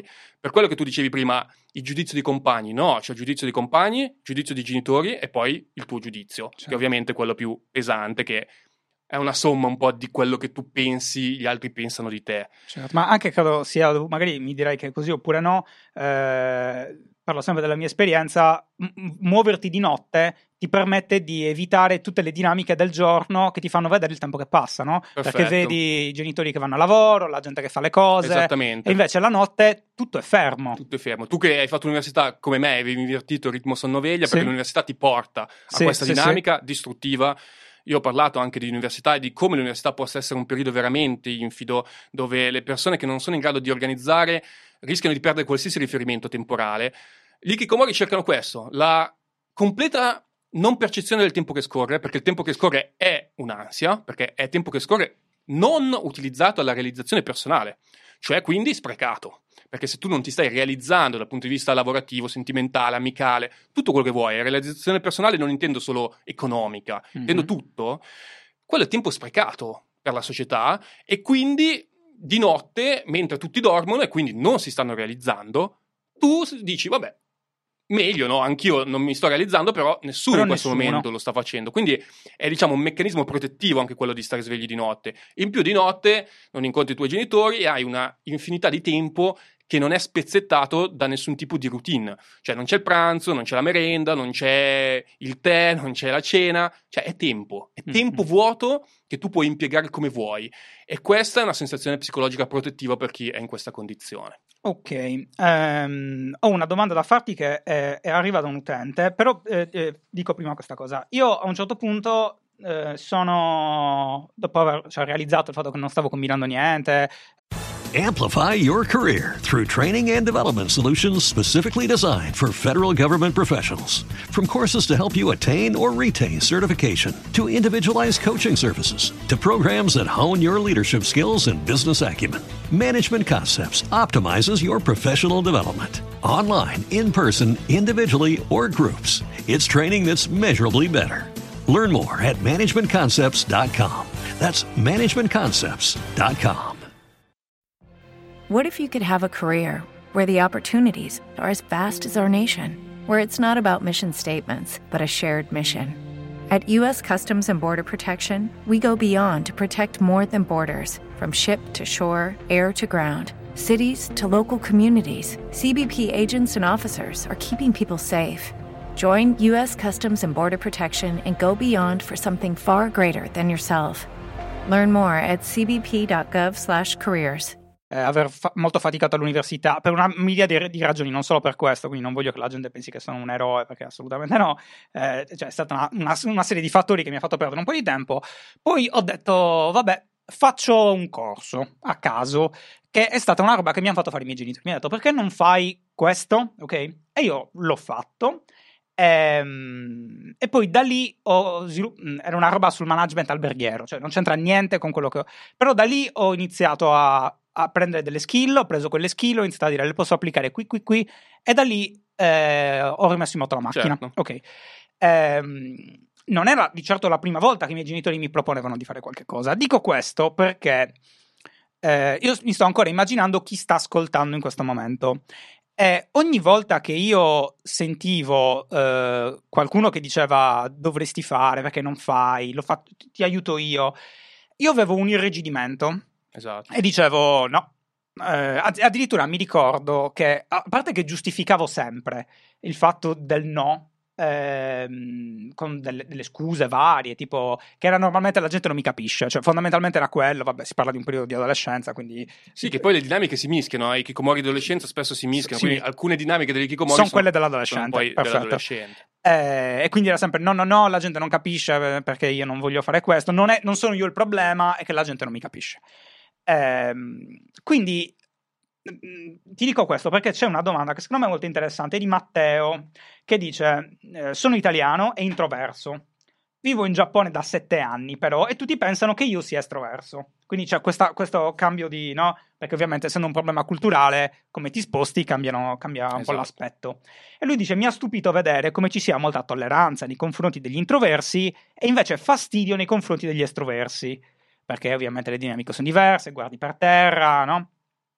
E lui dice: Pensavo che fosse questa tolleranza a favorire il fenomeno degli kikomori, e invece la scopro, perché sanno che tu stai arrivando, che esiste anche in Italia. E tutto questo, dice, ehm, eh, cioè è giustificato dal- dalla sua domanda, che è fondamentalmente non sarebbe sufficiente togliere ad un hikikomori, come dicevi tu, eh, internet, viveri, elettricità per farlo uscire dalla, dalla caverna? Perché io so che chi sta ascoltando questa cosa in questo momento pensa che sia una bestemmia, cioè perché io stesso, che il mio giovane, che il mio io giovane che ascolta questa cosa che sto dicendo avrebbe cringiato tantissimo. Ma essendoci passato, io ritengo che sia invece un po' una, una questione così, cioè che avrebbe un po' funzionato. Cioè che spingere un pochettino, spingermi un pochettino, eh, cosa che poi è avvenuta in un certo senso, mi sono stati molto in gamba, eh, mi, abbia, mi abbia aiutato e aiuti. Perché tu dicevi, ad esempio, eh, in- nei, paesi in via di sviluppo questa cosa non c'è. Sì, è una questione un po' complessa. Allora, diciamo che la pressione dei genitori deve essere proporzionale a quella che il ragazzo riesce a reggere. Mm. Se tu pressi troppo, come dicevi prima, potresti irrigidirti. Quindi fai questo, perché non fai questo? Ma no, lasciami stare, non capisci niente. Tu non- Certo. non- Anzi, una risposta che spesso i genitori si sentono dire è non sono io il malato, siete tu. eh, siete voi i malati, voi società, quindi Ok. siete voi il problema, no? Perché, ripeto, c'è anche un po' una dinamica adolescenziale di rifiuto dell'autorità, eccetera, quindi si, si mischiano. Allora, il tema internet è molto delicato. Io lo definisco il grande equivoco. Perché? In Giappone questa cosa dell'ikikomori uguale internet non c'è. Perché lì il problema è nato negli anni 60 e si è intensificato negli anni 80, dove il personal computer e internet non era ancora diffuso e quindi lì si capisce che la dinamica è precedente alla nuova tecnologia. In Italia il fenomeno si sta diffondendo in un periodo storico in cui sono esplose le nuove tecnologie e quindi soprattutto i media fanno questo errore, F- dicono i Kikomori uguale dipendenza da internet. Mm. Infatti tantissimi mi contattano chiedendomi di parlare di Kikomori e poi scopro che volevano parlare di dipendenza da internet e a quel punto gli dico eh, ma è un altro argomento. Magari sono andato anche in una trasmissione televisiva dove loro erano convinti che l'Ikikomori fosse la persona attaccata tutto il giorno allo smartphone o, Ah, ok. o tutto il giorno al PC. Non è così. Il ruolo delle nuove tecnologie nell'Ikikomori è un po' sfumato, ha dei pro e dei contro.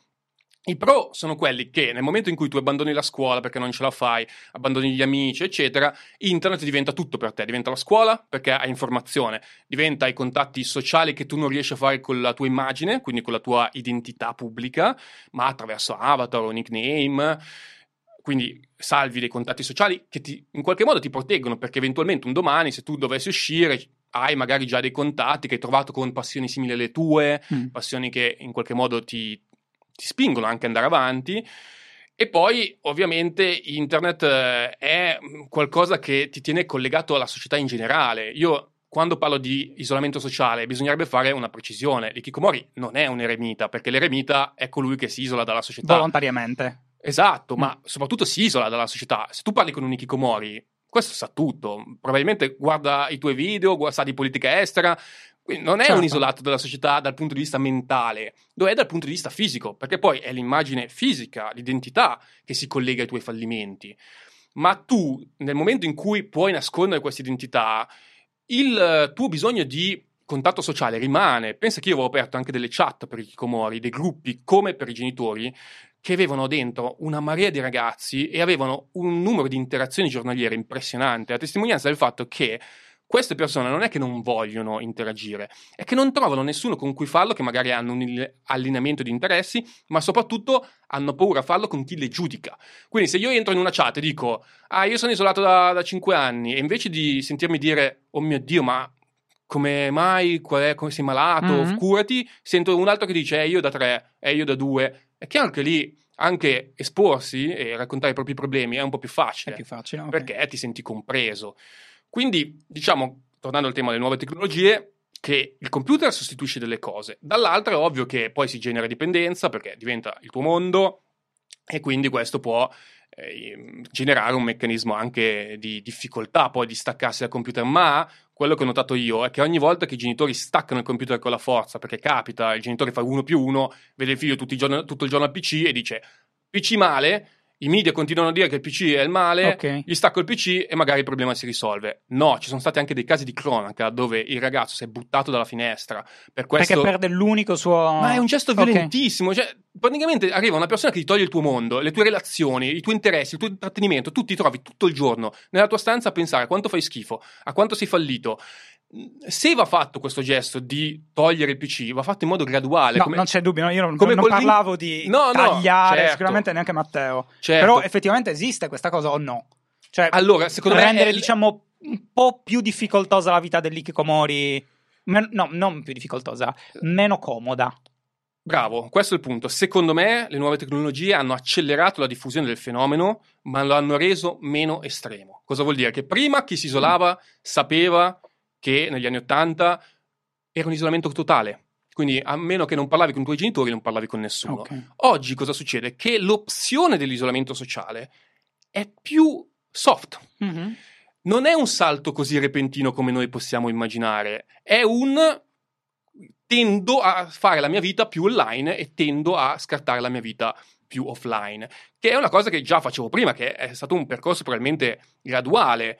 Quindi non è un salto del tipo basta, oggi non parlo più con le persone mi butto sull'online, ma è un Certo. già sto tanto online, piano piano preferisco Piano, piano. stare sempre più online perché sto meglio. Quindi questa sensazione ti rende anche meno la sensazione di pericolo di quello che stai facendo. Mm. Perché se prima era una cosa repentina, quindi tu dicevi, ok, oggi sono isolato, ieri non lo ero, adesso è una... Cioè ci scivoli dentro. Ci scivoli dentro. Quindi quando te ne accorgi che sei sfumato in questa Mhm. isola- depressione, di isolamento e di, di angoscia, di ansia, a quel punto rischi già di aver perso talmente tanto tempo che poi sei già innescata l'altra dinamica del tempo perso. E quindi quando ti rendi conto di esserti isolato, magari già hai paura di, di essere rimasto indietro. Come si esce? Ma vado via. la domanda, allora, ovviamente non ho risposte, sono Beh, tutte eh, ovviamente congetture. eh, tra tutte le interviste che io alcune ne ho visto alcune, non tutte perché appunto erano un po', ehm, ho visto alcuni che effettivamente dicevano di non esserlo più, cioè di essere riusciti in qualche modo, alcuni un po' di più, alcuni un po' di meno, a, a perlomeno a sfuggire dalle dinamiche più estreme del loro isolamento. Eh, quale, c'è un punto in comune tra tutte le storie? Allora, eh, chi ne esce fondamentalmente ritrova uno stimolo per uscirne. Quindi, secondo me, la cosa chiave è: se uno vuole uscire dalla condizione di Kikomori, non deve prendere e uscire di casa e fare una passeggiata nel quartiere e ritornare. Quella è una cosa che di solito rassicura i genitori, che dicono: Ah, mio figlio è È uscito. uscito, ok. Oppure, ah, è venuto al sushi con me, perché poi sono tutti partiti di anime, anche questa è una cosa interessante, e quindi poi magari vogliono andare al sushi, eccetera. Però quella è una cosa che Sono tutti partiti in anime i genitori o gli Kikomori? No, gli Kikomori, Gli però questa è una cosa interessante perché gli Kikomori sono tutti partiti di anime, magari lo trattiamo in un'altra puntata perché non voglio dilungarmi, però il discorso è non è l'obiettivo farlo uscire, l'obiettivo è che lui ritrovi la motivazione intrinseca per fare qualcosa all'esterno. Certo. Quindi l'obiettivo è farlo stare bene. Come fai a far sì che un Ikikomori stia bene? Ma soprattutto come fai a far sì che lui trovi la motivazione per reagire a una condizione così brutta dal punto di vista psicologico, così cronicizzante? È un lavoro lungo, è un lavoro di cambiamento della sua interpretazione della realtà. Cioè, lui ha un'interpretazione della realtà molto negativa, molto pessimistica, le relazioni per lui sono qualcosa che non danno gioia, che non sono positive, tu in qualche modo gli devi cambiare questa credenza. Come lo devi fare? I genitori, per esempio, hanno un ruolo importante. Se il genitore è il primo che conferma che le relazioni fanno schifo, è ovvio che tu non dirai, oh che bello, ho voglia di, di uscire. Mm. Ma soprattutto questi ragazzi a volte sono persone castrate dal punto di vista della loro predisposizione personale. Cosa intendo? Cerco di essere veloce, però sono temi No, no, no, molto tranquillo, grandi. abbiamo tempo. no? Siamo... Io parlo tantissimo di scuola, perché? Perché credo che una delle dinamiche che porta gli Kikomori Mm. sia la standardizzazione della scuola, cioè il fatto che la scuola tenda non a valorizzare le individualità, ma tenda a standardizzare. Questo è un problema, perché se tu standardizzi, farai sì che quelli che sono in linea con il tuo standard performeranno tantissimo. E questo è un po' il sistema capitalistico, no? Chi è bravo e chi usa queste regole di, di- di funzionamento, chi è competitivo in generale, diventa fortissimo. Cioè, oggi Mhm. abbiamo sempre più under 30 multimilionari, multimiliardari, perché è il sistema competitivo che fa sì che le persone tiri- tirino fuori il massimo. Mm. Ma ovviamente chi non ha queste competenze crolla. Quindi, come c'è quello che sfrutta la competizione per eccellere, c'è quello che soccombe sotto la competizione. Quindi il problema è se io standardizzo anche gli obiettivi della competizione, quindi le professioni, eh, gli stili di vita, ti tolgo l'individualità. Se ti tolgo l'individualità come persona, rischio di toglierti le tue motivazioni intrinseche. Faccio un esempio concreto per far capire. Sì. Se io sono un grande ballerino e potenzialmente sono in potenza un grande ballerino, ma a scuola mi insegnano solo le X materie e la danza io non la scoprirò mai a meno che eh, non farò un corso da solo, extra scuola, quindi già magari servono delle condizioni economiche. Io quella mia predisposizione non la scoprirò mai e quindi penserò di non saper fare niente, penserò di non aver talento, penserò di essere una persona senza nessun tipo di, di obiettivo nella vita. Se io per qualsiasi motivo scopro qualcosa che mi piace fare, allora lì trovo la motivazione intrinseca, perché intrinseca vuol dire che io voglio raggiungere quella cosa, non è qualcosa che faccio per evitare un danno, cioè per evitare un problema eh, o una paura. Questa è la motivazione estrinseca, no? Di solito. Faccio qualcosa per accontentare gli altri, faccio qualcosa perché ho paura di fallire, faccio qualcosa perché ho paura del giudizio.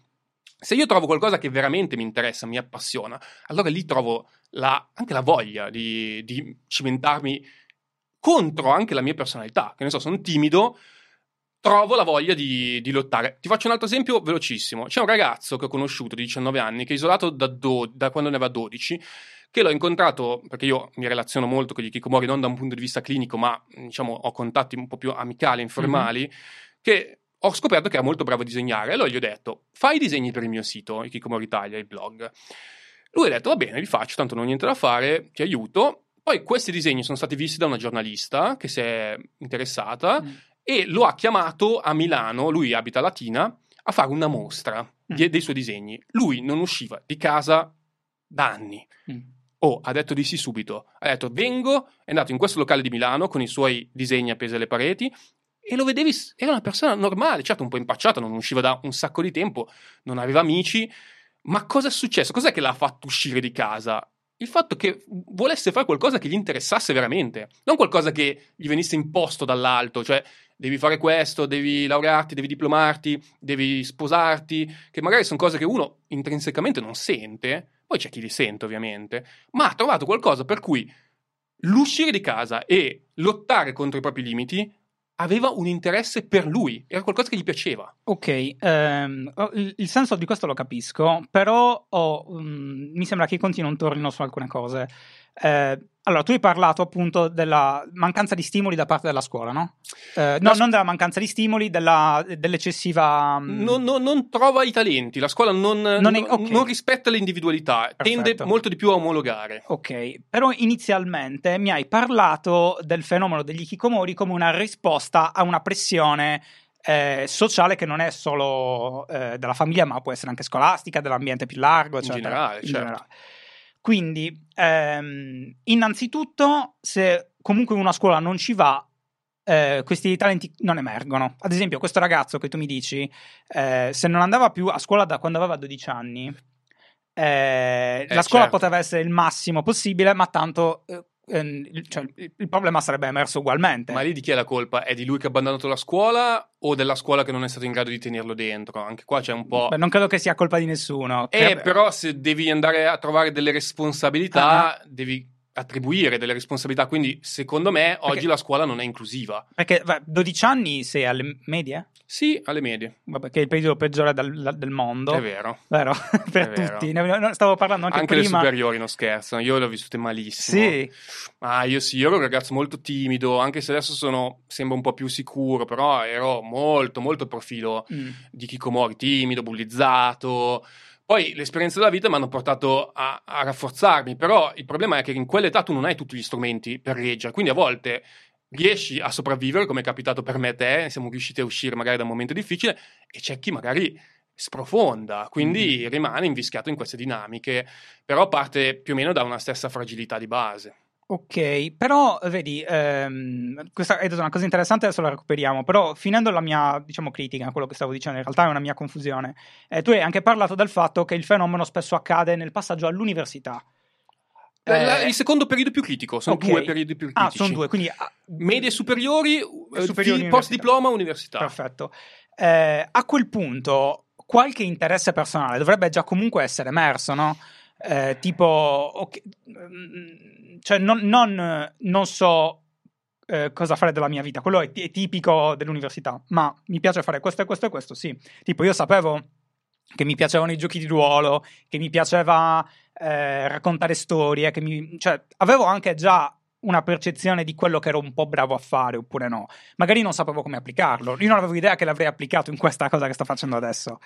Però un pochino hai già la consapevolezza eh, di quello che sei in grado di fare oppure no, a prescindere se poi la scuola che ti, che ti spinge. Certo, la scuola ha un ruolo, non è tutto, però la scuola ti deve dare, secondo me, più strumenti per capirlo, quindi cercare di farti conoscere più cose, poi tu potrai scoprire cose in cui sei ben predisposto. Per esempio, questo tu a scuola non avresti mai immaginato di poterlo fare, però perché è una cosa che nella scuola non può essere inserita potenzialmente il videomaking, il montaggio video oppure la, la realizzazione di un format per YouTube? Perché la scuola deve essere solo le X materie storiche e basta? Perché tante persone hanno predisposizioni molto variegate, noi siamo molto diversi come interessi. Tu dici uno lo può capire, è vero, lo può capire se è fortunato, ma Amplify your career through training and development solutions specifically designed for federal government professionals. From courses to help you attain or retain certification, to individualized coaching services, to programs that hone your leadership skills and business acumen,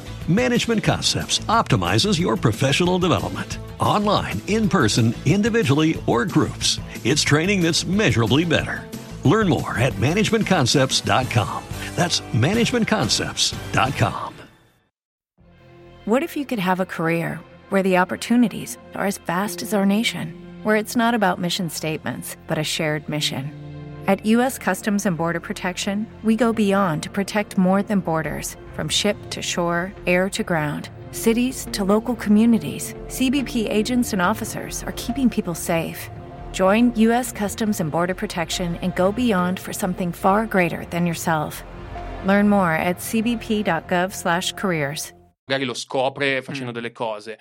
Però poi non ha gli strumenti per riuscire a concretizzarlo in una professione, quindi magari rimane completamente mh, qualcosa che eh, al quotidiano. E l'altra questione sulla scuola è le soft skills, le life skills. Mhm. Cioè la scuola oggi purtroppo, e questo è un macro tema scuola, insegna molto poco a vivere.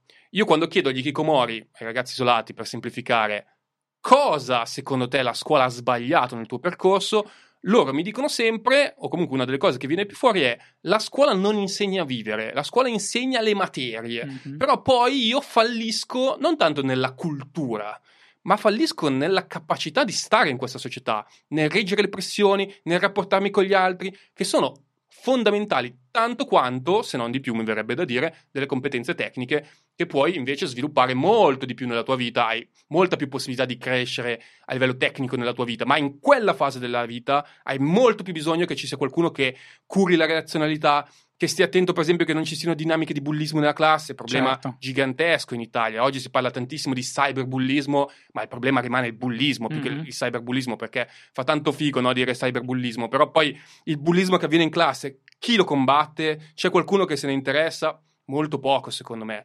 Perché è un bullismo magari anche un po' sfuggente, latente, non è il pugno in faccia, non è la sberla, è Mm. la derisione, L'isolamento. l'isolamento, il fatto Mm. che ti deridano, ti sfottano e Mm. questo appunto è il bullismo che porta poi all'ikikomori.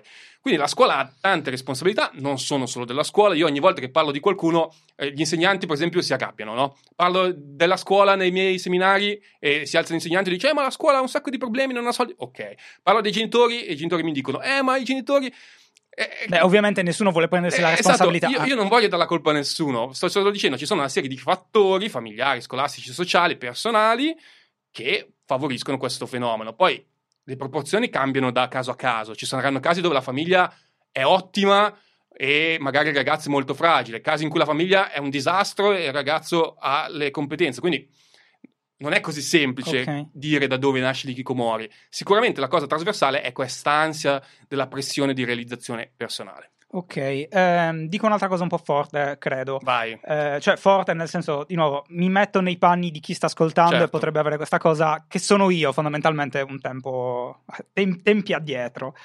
Eh, ora che io sono arrivato ad avere 36 anni e quindi mi sono fatto tutto un percorso di diven- diventare adulto, iniziare a fare delle cose, eccetera, posso dire di essere comunque grato delle cose brutte che mi sono successe, che è un aspetto che ho paura non venga considerato in tutto questo discorso del aiutare nel passaggio che tu dicevi alla vita adulta.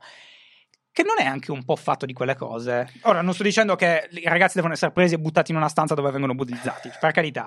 Però è comunque un po' parte del crescere, no? Io sono stato bullizzato, eh, ho fatto delle cose che- delle, delle quali non sono con- che- cioè, no? Ehm, ci sono un sacco di, di eventi che peraltro avevo dimenticato e sono saltati fuori mentre mi preparavo questo podcast, perché cercavo di ripensare al periodo delle medie, del liceo, un sacco di aspetti, di eh, eventi non belli su di me, su di altri che ho visto accadere. Però alla fine tutti quelli lì non fanno un po' parte del diventare adulto, del, del costruirti un po' una, una- una pelle un po' più spessa, una corazza.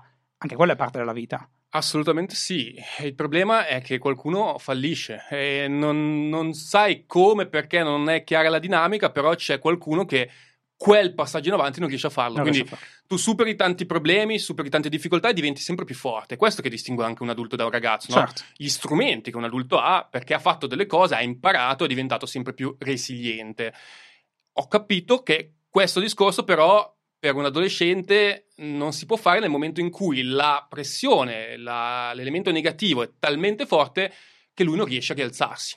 Nel momento in cui non riesce a rialzarsi, sprofonda o nell'ikikomori o a seconda della personalità in altre problematiche, Mhm. nella- nel consumo di droga, nell'autolesionismo, nell'anoressia.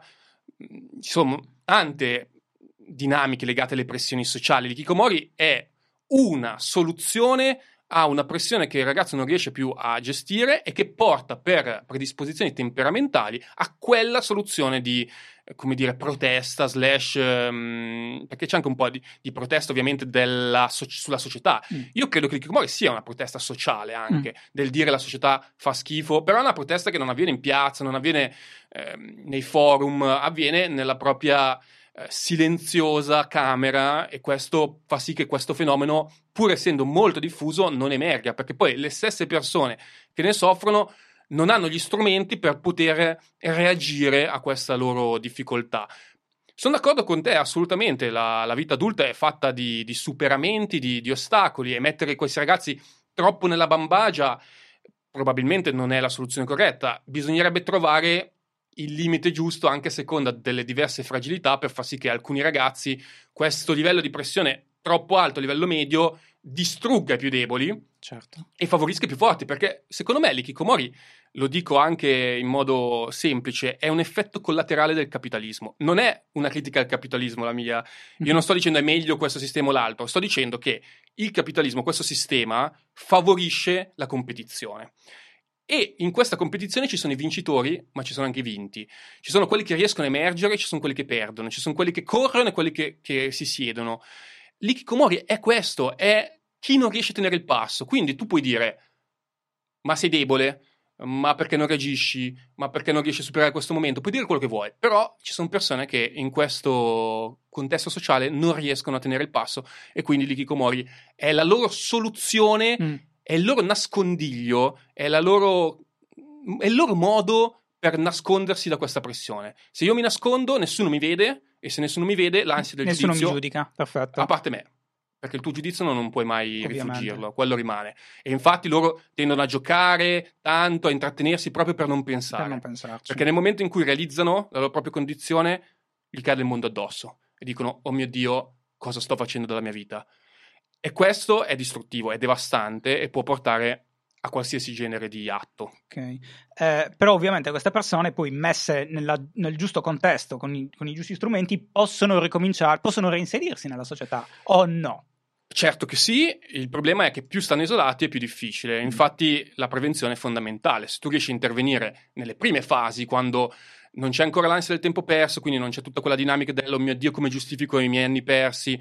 C'è anche una visione della società negativa non cristallizzata, per cui tu stai dieci anni in isolamento e continui a rafforzare la tua idea che la società fa schifo, che tu non vuoi starci, che tu stai meglio lì. Quindi è molto più facile e malleabile una persona intercettata all'inizio. Il problema è che il fenomeno non è conosciuto, quindi poi le persone chiedono aiuto o vengono riconosciute tardi, mm-hmm. quando tutte queste dinamiche di cronicizzazione si sono già innescate e quindi poi tutte le difficoltà di reinserimento sono conseguenziali.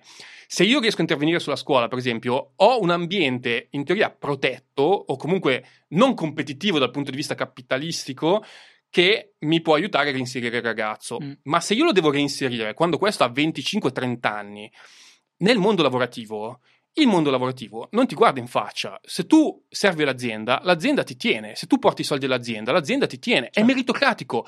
Infatti, l'altra cosa è che secondo me la parola meritocrazia oggi la usiamo solo in termini positivi, ma in questo caso la grande meritocrazia che è nata nel, nel mondo, anche grazie al web, per cui se sei bravo emergi, ha un effetto collaterale, che è, il, che è se non sei bravo sei un fallito ed è colpa tua. Ok. Questo rende tutto molto più complesso e chi rimane indietro ha molta più responsabilità sulle sue spalle, anche molta meno di probabilità di puntare il dito e dire è colpa sua, è colpa è colpa tua. La società è diventata molto meritocratica oggi. Se tu non riesci a emergere, guarda, guarda te, tu sei emerso con le tue forze, hai sì. tirato su uno show, sei stato molto. Ah, io non ho detto, però io ti seguo da una vita, te l'avevo detto prima, sì. lo voglio specificare che sono un tuo fan perché ci tengo tanto. Io seguo tutto il tuo percorso. Tu cosa hai fatto? Sei il classico esempio di una persona che con le sue forze è riuscita a mettere su un qualcosa che poi è diventato il suo lavoro e che quindi è da una parte qualcuno da ammirare, dall'altro è qualcuno che inevitabilmente ti mette ansia perché dici lui è riuscito a fare qualcosa di così grande e io non riesco a fare niente. Questo potrebbe alimentare in parte queste dinamiche Sì. del chi è più bravo va avanti, emerge, diventa forte e chi invece n- non riesce crolla. Poi sono d'accordo sul fatto che molto spesso è una scusa, nel senso che... Infatti stavo arrivando lì. eh, lo so, perché però come fai a spiegarlo a un ragazzo di 14 anni? Questo me lo devi dire tu. Eh no, io non lo so. ma eh, perché il discorso che io faccio spesso, se tu poi mi segui da tanto lo saprai, il punto centrale di tutto il mio messaggio è sempre la responsabilità, cioè l'assunzione di responsabilità. Perché io penso che sia quello empowering, non so come si dice in italiano, forse non c'è il termine, che, che ti, che ti permette, ti dà forza. Il fatto di dire è tutto nelle mie mani e quindi questa cosa mi può schiacciare potenzialmente. È quello che schiacciava me. Eh, dicevo, io potrei fare qualsiasi cosa, non sto facendo niente. Bravo. Ehm, ma credo che ancora più dannoso di quell'atteggiamento, che è un po' un sottoprodotto più che un atteggiamento, sia quello di dare la colpa agli altri. Cioè, colpa della società, è colpa degli insegnanti, è col- magari è anche vero, magari è anche vero. Eh, però eh, a quel punto, que- questo vale anche per gli adulti, vale per tutto per quanto mi riguarda, nel momento nel quale tu ti togli la responsabilità, come dicevi tu, no? gli insegnanti che dicono no, no, no, noi non c'entriamo niente, eh, non puoi più fare nulla perché se, eh, se il problema è altrove, tu non puoi agire altrove, e allora vabbè, allora ti dormi in barca. eh, Esattamente questo è il punto. È forse la caratteristica psicologica più negativa dell'ikikomori, la passività. In psicologia viene definito locus of control interno e esterno. Quando hai un locus of control interno vuol dire che hai la percezione di aver controllo sulla tua vita, quindi anche illusoria in parte, no? certo, Perché assolutamente. eh, sappiamo che ci sono tante variabili che noi ci illudiamo di, co- di Ma controllare, ma non controlliamo. Però una persona che ha un locus of control interno ha un benessere psicologico mediamente molto più alto. Perché? Perché riconosce un impatto delle proprie azioni, del proprio vissuto sulla vita e quindi ha la sensazione di essere padrone della sua vita. Chi invece è passivo, quindi ha locus of control esterno, pensa che tutto sia dettato dal caso, quindi qualunque cosa lui faccia, in qualche modo è passivo, la subisce, o non è responsabilità sua, o non può fare niente per, per migliorare la sua vita. Ed è evidente che questa è un po' la condizione degli Kikomori. Ma il punto è, una volta che abbiamo capito qual è la difficoltà degli Kikomori, cosa facciamo? Cioè, comunque li dobbiamo aiutare, al di là del fatto che sono persone più fragili, più... Assolutamente, certo. Rimane il problema, rimane che ci sono queste persone, non possiamo girare la testa dall'altra parte perché è una condizione molto sofferente e quindi dobbiamo cercare di aiutarle come attraverso ovviamente la psicologia, attraverso la terapia, attraverso le comunità che io spero nasceranno in tutta Italia. Uno dei miei sogni è creare degli spazi in tutta Italia, stiamo già incominciando a progettarne qualcuno, Mhm. dove queste persone possono andare, trovare magari un educatore, uno psicologo che li attende e creare degli spazi protetti. Molti diranno, ma ancora protetti? Cioè questi ragazzi hanno bisogno di eh, svezzarsi. Hanno bisogno, secondo me, però, di farlo gradualmente. Quindi Certo. io sono convinto che per risolvere l'ikikomori, e in Giappone già lo stanno facendo con diverse comunità, serva uno spazio di transizione. Cioè, l'ikikomori che dopo X anni dice io voglio uscire, non ce la faccio più, Non lo puoi buttare nel non lo mondo. puoi buttare nella società, ma questo non si troverà un lavoro manco, certo. manco se lo pagano, se lui paga il datore di lavoro, non lo troverà mai e soprattutto sarà in una condizione psicosociale devastante. Tu cosa devi fare? Devi creare uno spazio di transizione, che è uno spazio protetto tra la camera da letto e la società ipercompetitiva e iperpressante. In questo spazio, di trans- in questo spazio che potremmo definire una palestra, Mhm. tu devi riabituare il ragazzo alla competizione, ma in modo graduale, non puoi gettargli addosso un lavoro e dirgli vai, ma appunto lo riabitui, magari togliendolo anche da un ambiente famiglia che a volte, lo dico, a volte hanno gli strumenti culturali le famiglie per fare un cambiamento e diventare positive per i ragazzi. Io sono in contatto con famiglie fantastiche, ma ci sono delle famiglie dei genitori che non cambieranno mai Mhm. e che non hanno gli strumenti ca- culturali per fare questo step. Probabilmente neanche per venirvi a cercare, in realtà. Neanche per venirci a cercare. Quindi a volte tu, quel ragazzo, lo devi togliere dalla Mm. famiglia. Perché se no, finché sta lì, non cambierà mai. Mai. Puoi mandargli a casa educatori, psicologi, psichiatri. Non cambierà mai. Quindi servono per forza questi spazi dove tu lo puoi togliere, rieducare alla socialità, all'indipendenza e poi sperare di rimetterlo nella società, quindi con un lavoretto part-time, poi magari un lavoro a tempo più indeterminato, fargli capire quali sono le sue predisposizioni, le sue passioni. Se tu non crei questo spazio, il salto è troppo alto e quindi i casi più longevi non usciranno mai. Invece, per quelli più giovani c'è il discorso della scuola che li puoi magari aiutare a frequentare la lezione nonostante, come si sta facendo adesso col, col virus, sì. nonostante non ci sia, che non, non, posso nominare perché sennò ti okay, demonetizzano. Sì, no, non ti preoccupare. Ho detto virus, ehm, come stanno facendo adesso con la scuola a distanza. Molti Kikomori chiedono tramite i genitori di poter andare avanti a studiare, perché loro vogliono andare avanti a studiare, certo. ma non riescono a farlo. E spesso la scuola si trincera dietro il fatto che non c'è una diagnosi medica, cosa che non è vera. La scuola può fare un percorso personalizzato anche in assenza di diagnosi medica. Questo lo dico se ci fossero degli insegnanti all'ascolto. E però, appunto, quello che succede è che spesso, a volte, la scuola abbandona questi ragazzi. Quindi non viene qua. Pazienza. Mm. Non è mia colpa, o me lo porti qua o io lo devo bocciare. Mm-hmm. E questo è, è, il male, perché se tu aiuti invece la persona ad andare avanti a studiare, magari con metodi alternativi, l'e-learning, eh, le, le, le interrogazioni al di fuori dell'orario scolastico, eccetera, è molto più probabile che lui l'anno successivo si riscriva magari in un altro istituto e continui il suo percorso scolastico. Perfetto. Se tu lo bocci, nel 90% dei casi questo non si riscriverà più a scuola e lo perdi. Quindi se non c'è flessibilità da parte della scuola, c'è un problema.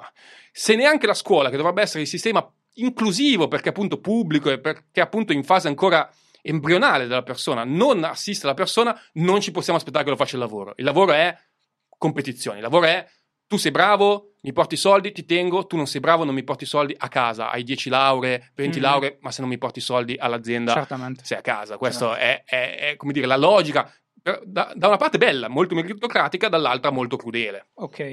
Eh, parlando di scuola, peraltro, eh, tu hai, hai, spesso toccato dei punti. Peraltro, c'era proprio una domanda, però li hai già toccati da solo, visto? Benissimo. Perché eh, Marco Bertolini Berteutti eh, chiedeva, ha visto, l'ho visto anch'io sul vostro sito, eh, di cinque riforme dell'istruzione che tu hai sì. presentato per ridurre l'abbandono scolastico. È un argomento che io tratto sempre, l'abbandono scolastico, sì. perché la mia terra è falcidiata dall'abbandono scolastico, soprattutto non, non, la zona di Cagliari, ma tutto il resto, l'interno soprattutto, che secondo me è un problema enorme perché a prescindere da fenomeni di chicomori, eccetera, ehm, non impari niente, cioè esci, non esci neanche da scuola, nel senso che non ci vai, smetti di andarci, fondamentalmente verso medie e superiori molti mollano e spesso poi non hai delle skill che servono a nessuno no? e quindi si ritorna lì sulla questione dell'utilità e della competitività.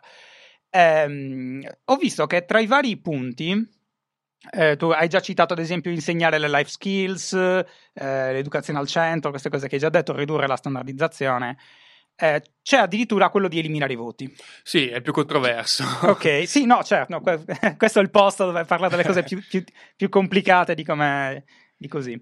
Ma ti vorrei chiedere questo, nel parlarne, riusciamo a dargli una, mm, un aspetto di, di realismo? Ora, non, non, per offenderti, ma... No, no, guarda... Eh, tu ne, ne, parli in modo, diciamo... Eh, Utopico. Eh, sì, utopico. Eh, vorrei dire una cosa su questo, perché molti lo dicono. Ci sono dei sistemi al mondo che già lo fanno. Cioè, non è che sono io un pazzo che un giorno è venuto e ha detto togliamo i voti. In Finlandia, che è uno dei sistemi più avanzati del mondo, lo fanno e funziona. Funziona bene, nel senso che si può fare meno dei voti. So che per noi è inconcepibile, ma non, il voto non è assolutamente non è inconcepibile è, in, è, molto complicato eh, cambiare così tanto eh, certo. la, la, struttura della, della, scuola che, in modo che si abbandonino i voti che si inizi a insegnare videomaking eh, come fai? Eh, la scuola è lenta a cambiare infatti io l'ho detto non so se l'ho detto in quel video ma sicuramente l'ho detto io sono convinto che Amplify your career through training and development solutions specifically designed for federal government professionals. From courses to help you attain or retain certification, to individualized coaching services, to programs that hone your leadership skills and business acumen, Management Concepts optimizes your professional development. Online, in person, individually, or groups, it's training that's measurably better. Learn more at managementconcepts.com. That's managementconcepts.com. What if you could have a career where the opportunities are as vast as our nation, where it's not about mission statements, but a shared mission? At U.S. Customs and Border Protection, we go beyond to protect more than borders from ship to shore, air to ground. Cities to local communities, CBP agents and officers are keeping people safe. Join U.S. Customs and Border Protection and go beyond for something far greater than yourself. Learn more at cbp.gov/careers. queste cose ovviamente sono i punti di arrivo, poi si possono cercare di fare piano, ma il problema è che non li possiamo fare piano, perché la scuola sta avendo un abbandono scolastico in aumento. L'Italia è Sì. tra le peggiori d'Europa ed è in aumento l'abbandono scolastico e sono convinto che aumenterà, purtroppo. Quindi cosa succederà nei prossimi anni? Si rafforzerà il settore privato, si rafforzeranno le scuole non pubbliche. Stanno nascendo in Italia tante scuole per chi non va a scuola. Io ho parlato Ah, alcuni ok. di questi progetti che sono scuole diverse, funzionano in modo diverso, funzionano molto similmente a quello che ho detto io in questo articolo, in questo video. E funzionano bene, funzionano bene perché non, non Non è tipo quelle robe delle scuole private che poi fai l'esame in un'altra No, città, no, è una no, roba no, è ovvio tre che- anni in uno. C'è niente ovvio. contro chi, per carità, però sappiamo No, che non è quella così, sono cose completamente diverse e sono molto più centrate sull'educazione piuttosto che sul dare delle competenze tecniche per il lavoro. Uno direbbe in questo momento, ma scusami, eh, tu, ma tu vuoi creare persone ignoranti, cioè togliere i voti, eh, quindi diminuire la competizione. Poi cosa facciamo? Ci troviamo con ehm, persone meno preparate. Ed è vero, sono in parte d'accordo. Il problema qual è? Dobbiamo metterci d'accordo su qual è il fine dell'educazione scolastica. Se il fine è dobbiamo creare le persone migliori possibili dal punto di vista competitivo, allora va benissimo questo sistema, anzi, mettiamoci più competizione, tiriamo fuori solo i migliori, solo i migliori vanno avanti, diventano bravissimi, diventano i nuovi Zuckerberg, eh, i nuovi ehm, eh, Jeff Bezos, diventano bravissimi. Ma se invece vogliamo tenere dentro tutti, non possiamo tenere l'asticella da pressione così alta in modo che emergano solo i più forti. Dobbiamo Certo. cercare di quantomeno diversificare la pressione, cercare di metterne su alcuni che sono più bravi, sono in grado di, in grado di reggerla tanta, e chi magari è più debole, se non lo vogliamo distruggere, cercare di abbassare questa pressione. Questo ha dei contro, ovvio, tutte le, le cose hanno dei contro. Io penso che la scuola dovrebbe andare più in questa direzione. Però, ripeto, dipende qual è il fine di una, di una nazione, dipende qual è il Mm. fine di una società, dipende cosa vogliamo fare. eh, Se vogliamo lasciare indietro queste persone e creare appunto un'asticella tra chi ce la fa e chi non ce la fa, questa è la, la soluzione, la- come dire, quello che succederà. Gli Kikomori aumenteranno, arriveranno probabilmente a toccare dei numeri, non dico simili a quelli del Giappone, ma sicuramente molto più alti. L'età media aumenterà, perché oggi l'età media è intorno ai 20 anni degli Kikomori italiani, anche questo è un dato Quindi interno abbastanza bassa. all'associazione, abbastanza bassa, ma come detto in Giappone l'età media è molto più alta. Perché? Non perché si tende a isolarsi più tardi, ma perché si tende a cronicizzarsi e quindi chi oggi ha 20 anni, se non facciamo niente, domani ne ha 30. Non è che cambia questa questione. La scuola eh, è un tema centrale, poi io ho buttato lì anche dei temi molto forti, sono d'accordo, dire togliere i voti non è che si può fare da un giorno all'altro, però se ci sono sistemi che lo fanno e che lo fanno con successo, riducendo l'abbandono scolastico, introducendo comunque delle competenze, perché togliere i voti non significa meno studio, magari significa meno studio memorico, ma Mm. significa magari più apprendimento, perché tu eh, usi degli strumenti diversi di apprendimento. Per esempio, una cosa interessante che si fa in Finlandia è non fare delle domande agli studenti, ma chiedere agli studenti di fare delle domande. Tu, da come uno fa la domanda, capisci tantissimo di quanto quella persona è preparata. Perché se uno ti fa una domanda stupida sull'argomento che dovrebbe aver studiato, tu automaticamente capisci che quella cosa non l'ha capita. Se invece va a farti una domanda più, eh, come dire, sottile, più che già dà dà per scontato delle competenze, lì tu puoi capire tanto sulla preparazione di uno studente.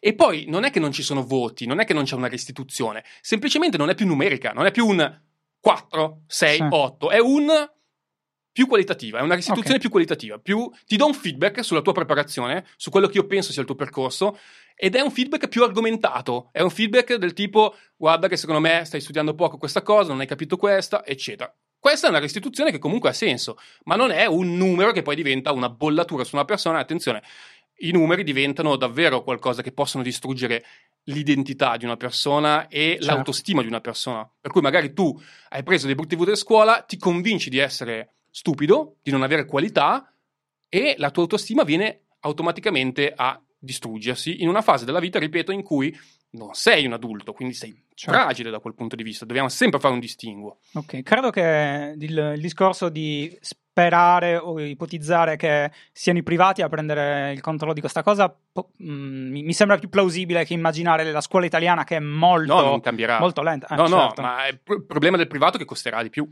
Costerà di più e poi c'è sempre il discorso di, di se effettivamente funzionerà o se sarà un modo per fare... Temo che dovrà... non voglio prendermela con le scuole parificate, però No, beh, oggi la scuola privata è quella cosa lì, Sì. è quella tre anni in uno. Sì. Però temo che, lo dico a- nel senso con dispiacere, perché io riconosco il valore della scuola pubblica, temo che se la scuola non sarà in grado di andare incontro a queste esigenze di una parte degli studenti, ma sempre maggioritaria, perché sta aumentando, temo che serviranno delle scuole alternative. Ma attenzione, non solo per gli Kikomori, anche per chi abbandona per altri motivi. Il classico Sì, abbandono sì, sì, scolastico, non parlando ho voglia. Sì, sì. Anche per quello può servire una scuola diversa, con un approccio educativo diverso. Il, il problema è che molto del- dell'abbandono scolastico, non parlo degli hikikomori perché quello non lo so, però in generale viene dalle famiglie più fragili, non viene dalle famiglie più ricche. Sta Eh, cambiando il trend. Sta cambiando il trend. E mm, stanno aumentando tantissimo i ritirati scolastici a causa della timidezza, dell'introversione. ok, quello è un altro aspetto. Cioè. e, e delle famiglie benestanti, perché eh, una Perché cosa che non abbiamo nuovo- detto, l'ikikomori è molto legato alle famiglie benestanti, altamente istruite. Eh, Avere genitori istruiti ovviamente è un fattore di pressione aggiuntivo. Se tu hai due Perché tu devi genitori, raggiungerli. Eh, certo, se tu hai due genitori medici, cioè se non diventi medico automaticamente hai fallito, però Certo. diventare medico non è così facile, per esempio. In generale si è visto sia in Giappone che in Italia, queste sono cose che ritornano, che è un problema legato a- anche appunto a famiglie scolarizzate, a famiglie con eh, un alto livello di realizzazione sociale dei due genitori e che quindi questo si tramuta in pressione. Ok, siccome a te non piacciono le etichette, eh, posso tranquillamente chiederti se io o te potremmo diventare un hikikomori tra cinque anni. Lo escludo perché abbiamo superato forse la fase più complessa, lo saremmo potuti diventare, questo sicuramente, sia io che te. No, no, io parlo proprio di diventare hikikomori a 40 anni, è possibile? Allora, questo è un discorso interessante perché ci sono casi in Giappone di over 40 che diventano hikikomori, sono soprattutto legati per esempio alla perdita del lavoro. Se tu sei una persona già isolata, perché poi di fianco all'ikikomori c'è tutto un tema di solitudine, di disgregazione dei rapporti sociali. Cioè, il Giappone ha un sacco di problemi, per esempio, di morti solitarie, persone che muoiono e vengono scoperte mesi dopo, perché non ci sono più parenti e amici Ok. che, che sanno che quella persona era lì e quindi aumentano questo tipo di fenomeni legati alla solitudine, alla divisione delle persone. Il Giappone ovviamente ha numeri più alti perché Certo. ci sono tutta una serie di dinamiche legate alla pressione, alla cultura che favoriscono questo fenomeno. Questo Quindi, lo vedo difficile in Italia, però, dove comunque la, la presenza della famiglia allargata esiste in in un modo o nell'altro. Certo, non è come negli anni 50, però esiste ancora. in parte, allora, la famiglia italiana in parte è un fattore protettivo da questo punto di vista e in parte credo sia un fattore peggiorativo, perché in Italia, per esempio, si esce di casa molto tardi, Sì. anche per una questione familiare, non solo come dicono tutti per una questione non ho i soldi. Non è solo quello, è Mm. anche per un un mood di rimanere più in famiglia. Questo è un fattore ovviamente peggiorativo per la propria indipendenza. Quindi diciamo che anche in Italia ci sono dei fattori che possono essere peggiorativi, però in Giappone, come dire, il numero è impressionante, lì il fenomeno ha numeri che non esistono nel resto del mondo, quindi ci sono delle dinamiche molto particolari che lo favoriscono. Quindi la domanda era, Eh, si può diventare hikikomori a 40 anni? ecco, lì magari qualcuno perde il lavoro, è già tendenzialmente solitario, e si isola anche per questa dinamica. Secondo me bisogna distinguere però, perché un conto è l'isolamento traumatico e depressivo. Un conto è l'ikikomori. Secondo me l'ikikomori deve avere queste due caratteristiche almeno, dal mio punto di vista.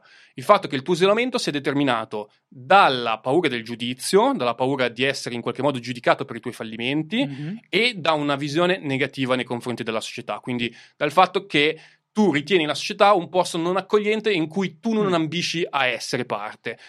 Se ci sono questi due, due fattori motivazionali che quindi non sono oggettivi, anche per questo non, non è facile da identificare un Ikikomori perché non puoi dire sei isolato da X mesi allora sei un Ikikomori, per me questo discorso non ha senso, perché allora cosa vuol dire? Uno che ti arriva e dice io sono isolato da tre mesi, e dici no, torna tra sei, che poi Certo, sei un Ikikomori, che senso ha? Ma se devo trovare dei fattori, dei criteri, sono questi qua più motivazionali che quindi possono essere capiti solo in un colloquio approfondito.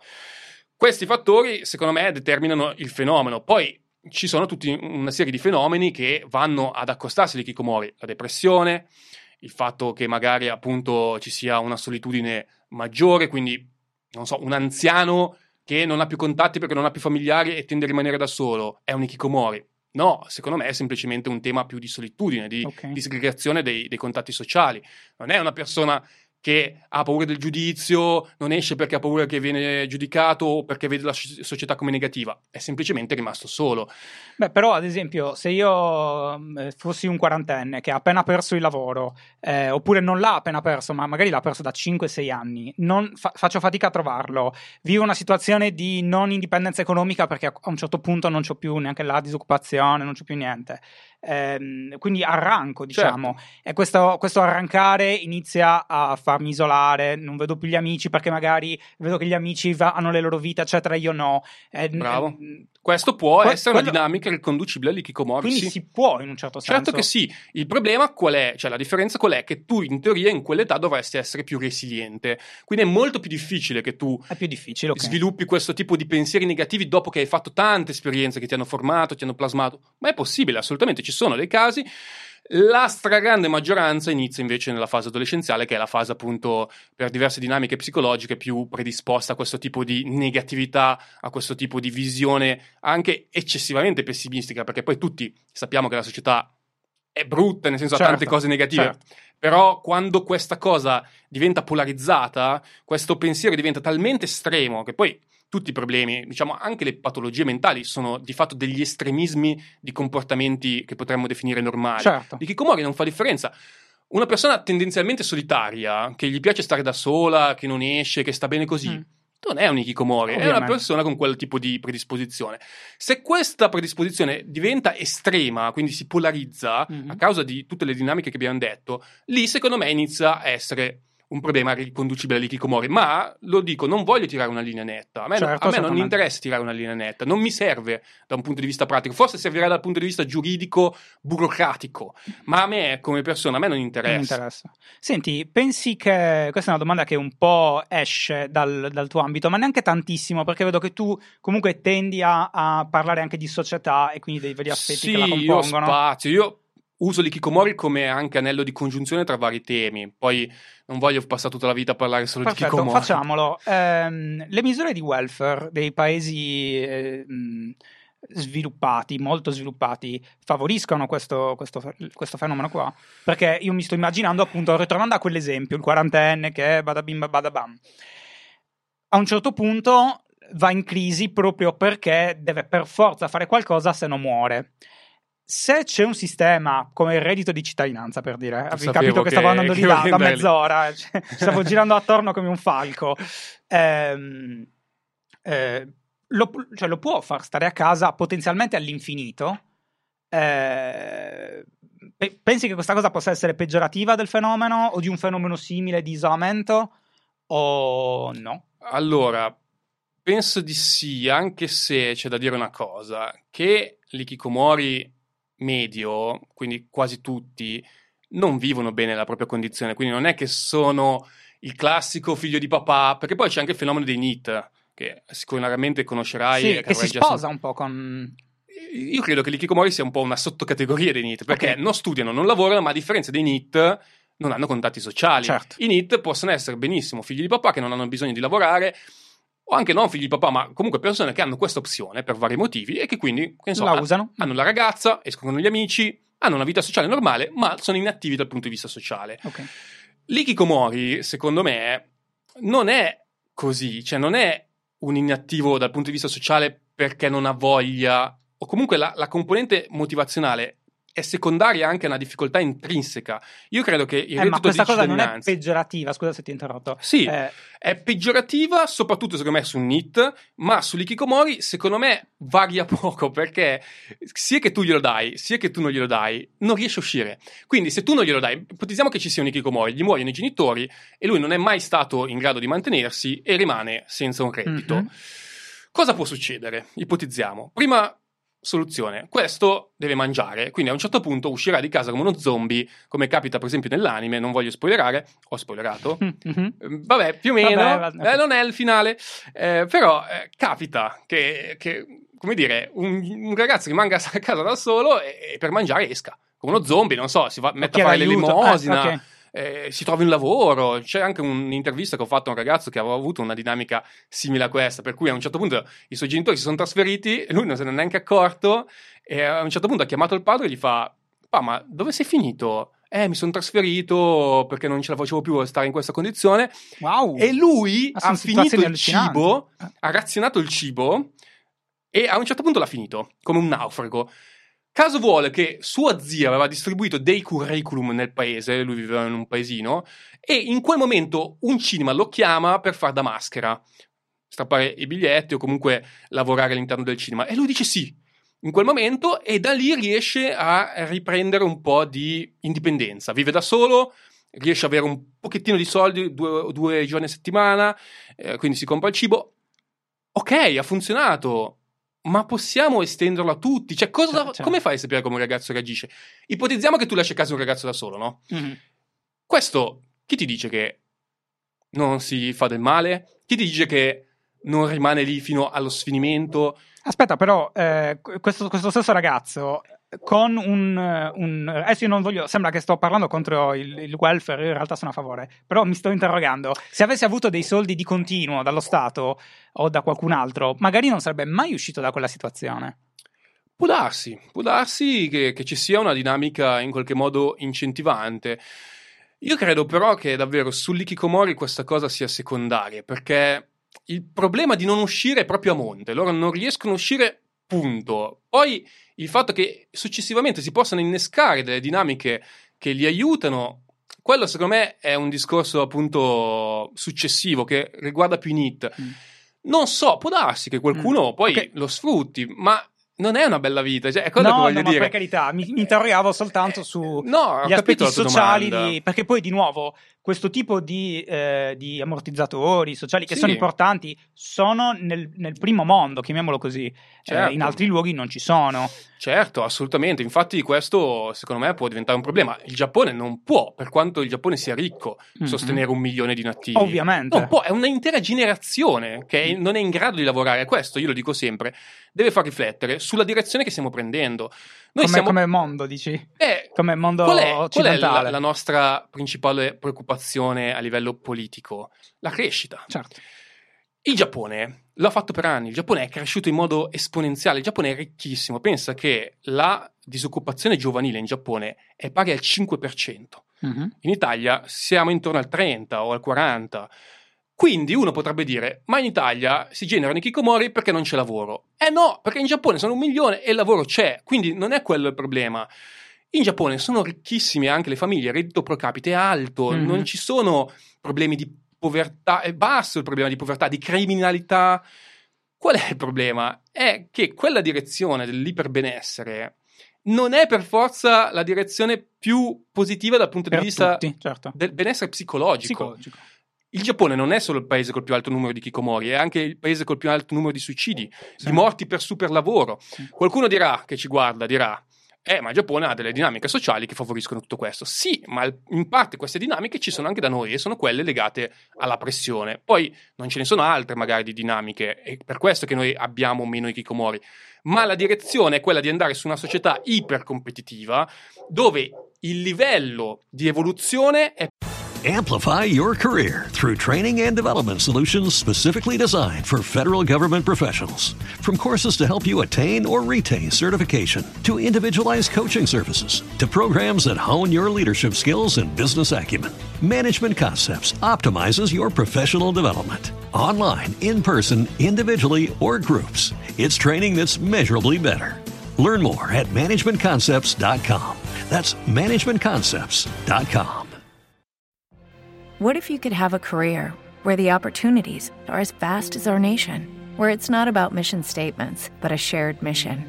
At U.S. Customs and Border Protection, we go beyond to protect more than borders from ship to shore, air to ground. Cities to local communities, CBP agents and officers are keeping people safe.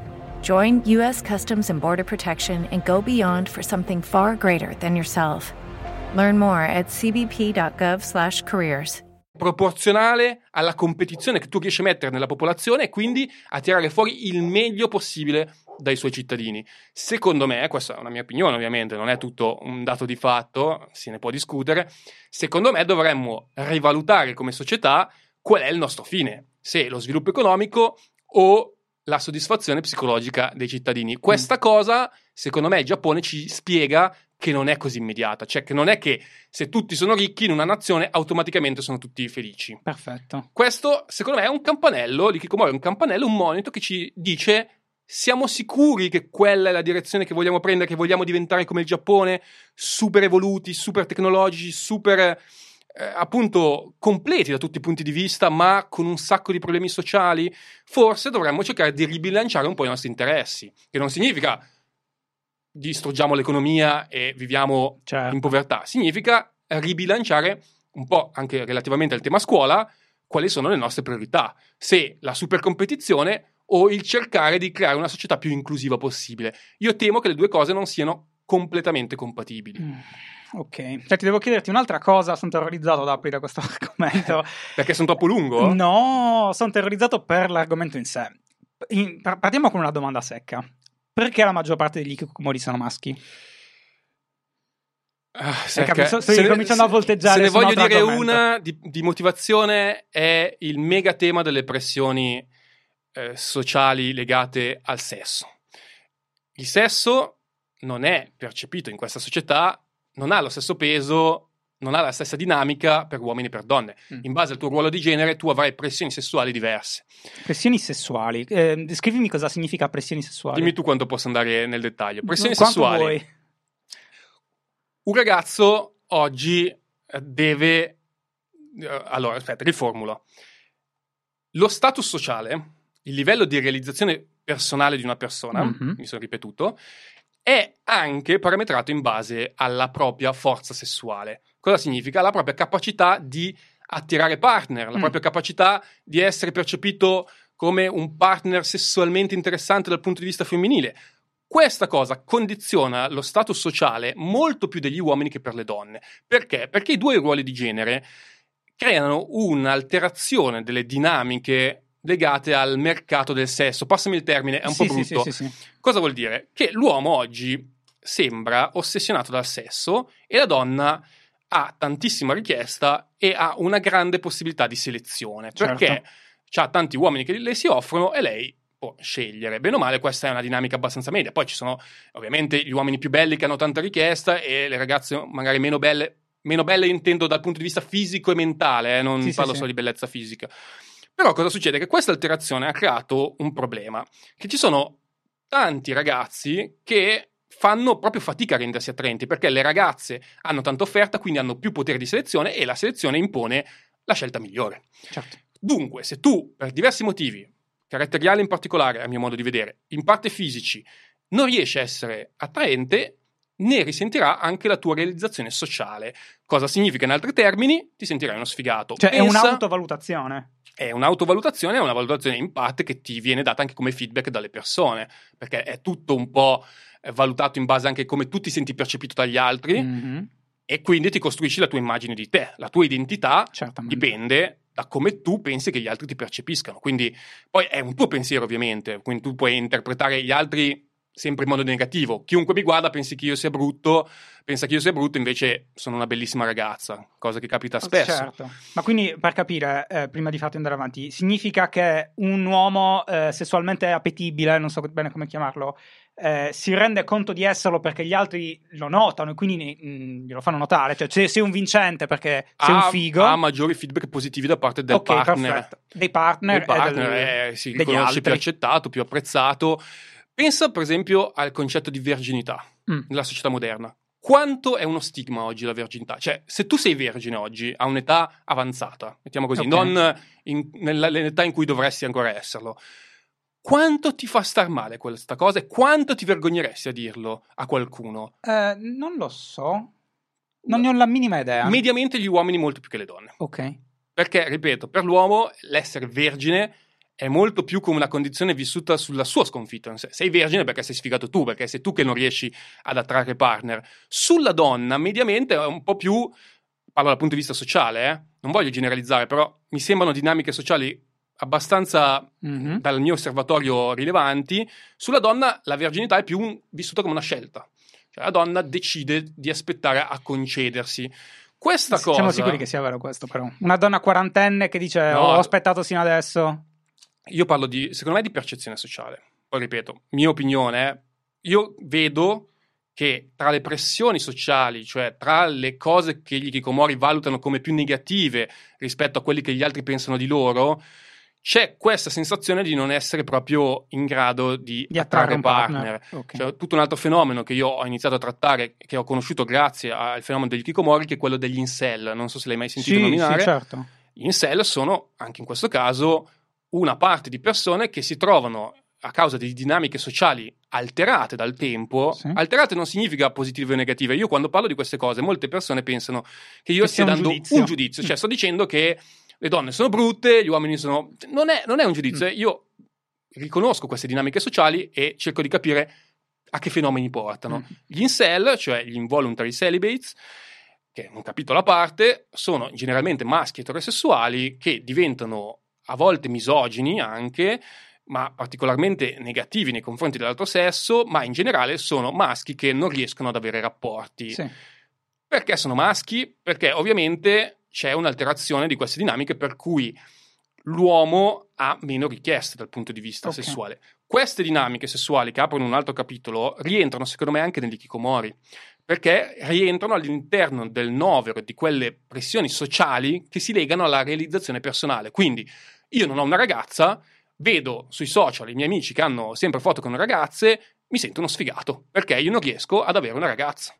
Questo è una pressione di fallimento sociale, come può essere un lavoro, come può essere eh, il fatto di non avere amici, il fatto di non uscire sabato sera, tutte queste cose si legano, ma le pressioni sessuali sono particolarmente forti anche perché sono diverse per il ruolo di genere. Ci sono pressioni, per esempio, l'uomo per il suo ruolo di genere più invogliato ad relaz- avere relazioni sessuali, anche se biologicamente questo non è vero che l'uomo è più invogliato ad avere sesso, quindi si pensa che l'uomo sia ossessionato dal sesso perché è una cosa biologica. Mm. No, è molto una spinta sociale. Le donne si pensa a volte che siano meno invogliate al sesso per una questione biologica, ma è anche tanto dal punto di vista sociale, cioè le donne hanno un ruolo di genere che le disincentiva un po' dall'avere tanti partner. Sì, certo. Per farla semplice, un uomo che ha tante partner è figo, una Sì, donna sì. che ha tante partner è una facile. Questa è una dinamica sociale che crea una disparità che poi mette anche pressione relativamente a un ruolo di genere. Attenzione, non significa che gli uomini siano messi peggio, significa che sono pressioni diverse. Per Sì. esempio, sulle donne le pressioni sono soprattutto sul corpo. L'anoressia e la bulimia sono in grande aumento e non è un caso che tante ragazze che si isolano hanno spesso anche dei disturbi alimentari, quindi hanno un vissuto di anoressia e bulimia, perché sulla donna le pressioni sul corpo sono aumentate esponenzialmente. Se tu usi Instagram e lo usi, Certo. vedi che il corpo della donna su Instagram è mitizzato, cioè è pieno zeppo di ragazze bellissime, perfette. Quindi se tu Anche sei dell'uomo in realtà ormai. molto meno però, M- Molto meno, certamente. molto meno. Tutte queste cose sono vere eh, per entrambe le parti, però ci sono ancora probabilmente degli squilibri. Però, eh, qu- quanto è più o meno? Mi sai dire una percentuale eh, uomo-donna sul numero di Kikomori? Allora, video? secondo le indagini statistiche de- che ho fatto sull'associazione, il 90% sono uomini. Sono uomini, 90%. 90%. Non può, non può essere solo una questione allora di... Aspetta però, secondo me è un dato sbagliato. Ah, ok. Perché secondo me le donne sono sottostimate. Ti Mm. spiego anche perché. Perché secondo me culturalmente la donna è ancora più centrata a casa e quindi deve raggiungere un livello di isolamento sociale tendenzialmente più alto per generare allarme nella famiglia. Significa, significa che mi arrivano più tardi le ragazze che portano questo vissuto di isolamento sociale. Perché tu immagina di avere una figlia adolescente. Eh, se non va a scuola, non va a scuola. No, ok, ma attenzione, quando non va a scuola scatta per tutti il ah, problema. ok, quindi tu dici che è prima. No, prima, eh, ma c'è t- Ah, tantissimi tipo mia figlia prima. non esce, però non è un problema. Per me il non andare a scuola è già un livello avanzato, perché Ah, se tu ok. arrivi ad abbandonare la scuola, vuol dire che già sei in una condizione di sofferenza psicologica Ah, enorme. ok. Tu i segnali li hai già prima, ovviamente sono più sfumati, ovviamente devi avere un rapporto con tuo figlio molto più profondo per capirli. E lì vengono molto sottovalutate le ragazze. Mhm. Poi quando ovviamente abbandonano la scuola, lì tutti i genitori.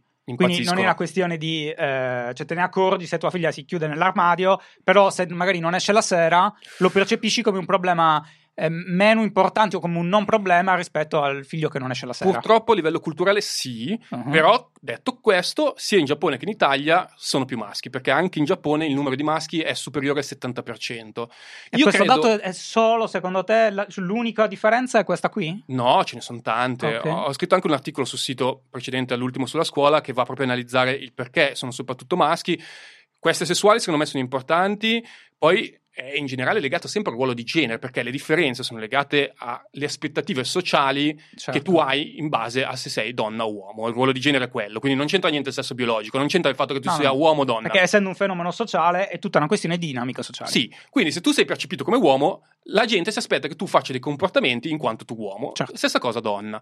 Sugli uomini l'importanza sociale della, del gruppo, della relazione è mediamente più alta che sulle donne. C'è anche un, tema, un termine inglese, male banding, che significa proprio in psicologia sociale la tendenza dell'uomo a dover fare dei gruppi, delle congreghe, delle situazioni sociali molto più delle donne e che queste offrono a lui una sensazione di maggiore forza sociale. Quindi un uomo mediamente più isolato socialmente, oggi ha ancora più pressioni rispetto alla donna. Poi un altro fattore, sono tutti cofattori che si alimentano tra di loro, è mediamente, sempre a livello culturale, non a caso che il Giappone e l'Italia sono due culture molto uh, che rimangono legate al patriarcato in parte, quindi con una, ruoli di genere ancora un po' sbilanciati, Sbilancia. dove il padre, per esempio in Giappone, ehm, va sempre a lavorare perché deve mantenere la famiglia e quindi il padre negli hikikomori giapponesi è una figura molto assente, uh-huh. la madre invece molto presente, quindi si crea questo squilibrio madre-figlio, legame simbiotico. Che, che avevi già citato, no? sì. questo legame, legame, con la madre. Invece padre assente, figura eh, repressiva a livello emotivo, eh, figura appunto che è più legata a un'educazione antica e però meno in grado di instaurare una relazione col figlio. Quindi sono tutte dinamiche che si accelerano. Un'altra dinamica legata a questa come dire, potremmo definirla visione patriarcale della società, è che l'uomo ha molte più pressioni legate alla carriera lavorativa, mm. perché si presuppone che l'uomo debba raggiungere livelli di carriera ah, lavorativa più capito. alti, portare mm. i soldi. Sulla donna c'è ancora più culturalmente lo stigma della madre, un giorno okay. diventerai madre, un giorno... Certo. Quindi questo... Quindi anche se non ti realizzi professionalmente, anche se è brutto, la società mette meno pressione meno. su di te. Okay. Secondo me questa è un'altra concausa che rende il fenomeno di Kikomori più eh, spostato sui maschi. Però, ripeto, queste da sole non giustificano questa sproporzione. Io credo, e sono abbastanza convinto di questo, che l'aspetto sessuale sia quello più predominante tra i vari squilibri. Detto che io spero che con il progressivo miglioramento o come dire appianamento delle differenze dei ruoli di genere, si spera che mm-hmm. si vada in questa direzione. Il fenomeno di Kikomori, inevitabilmente, non essendo dovuto a dinamiche biologiche, andrà a pareggiarsi nei numeri. Quindi probabilmente nei prossimi anni saranno sempre più donne a uh, coprire questa percentuale del, del, 30. Io credo che anche in Italia verosimilmente siamo a 70-30. Ok.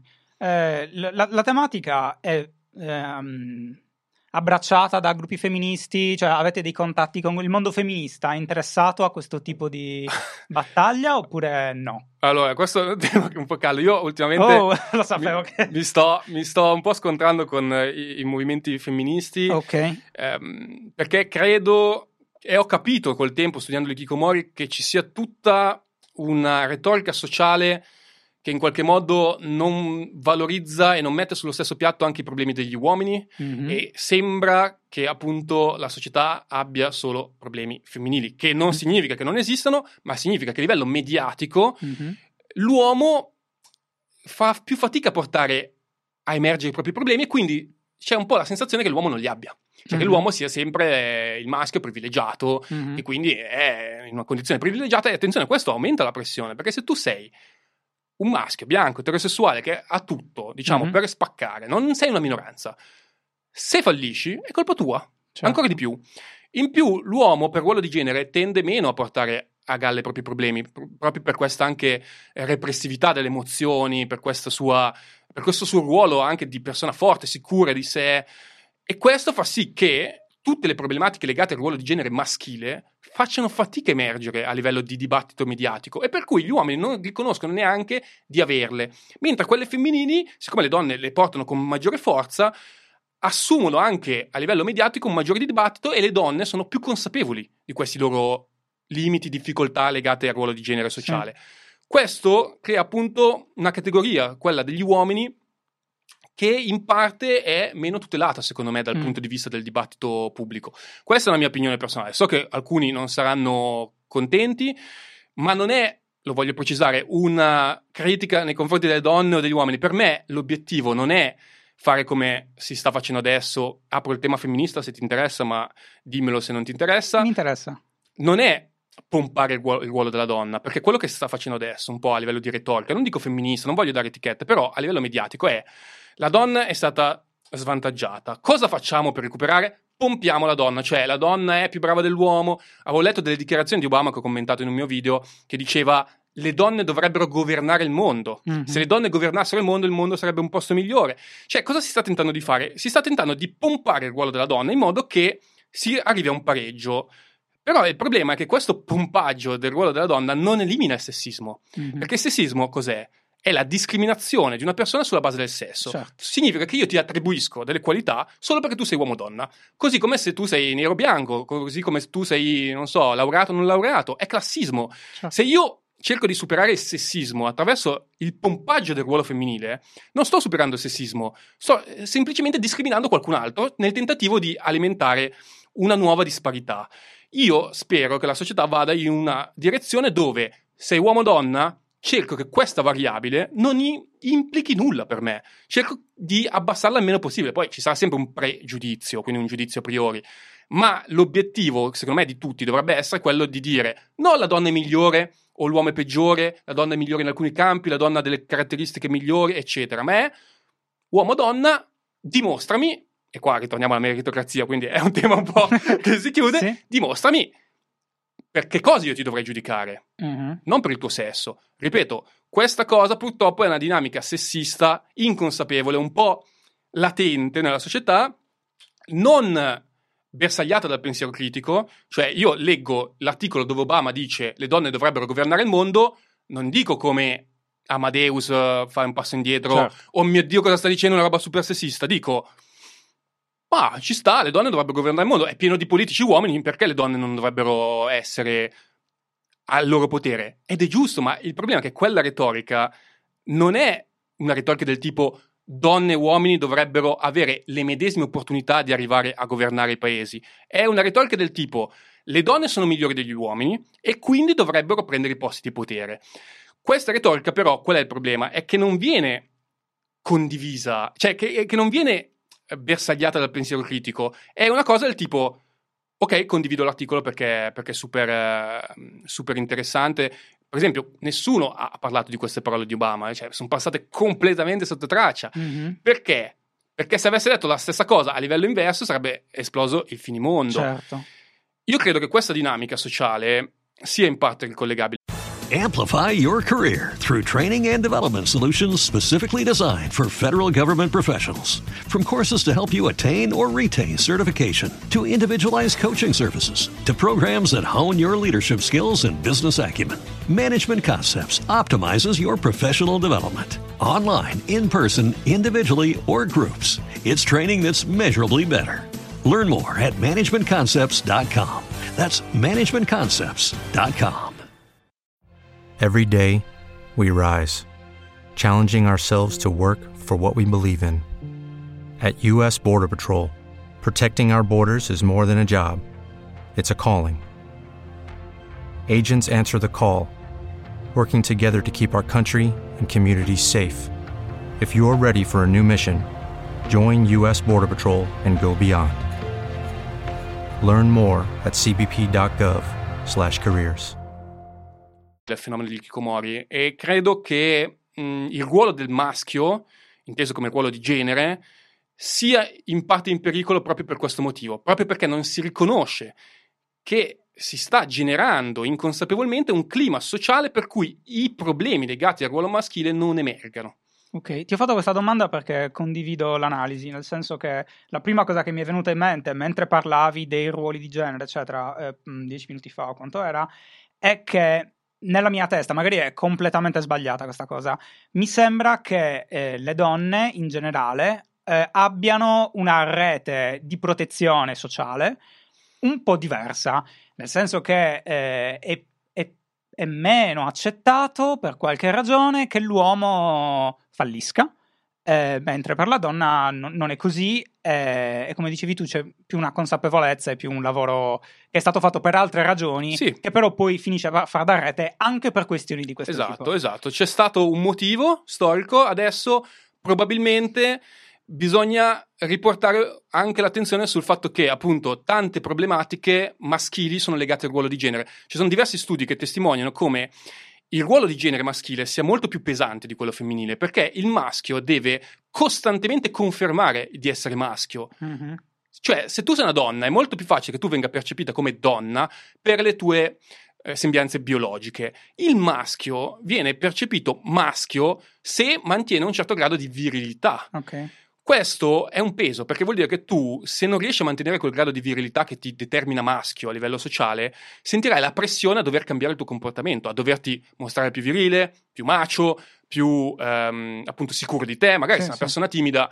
Anche questa dinamica, per esempio, eh, relazionale, per cui l'uomo tende a fare più il primo passo, che ci provi, che, Sì. che debba essere il predatore, è una pressione per chi è più fragile.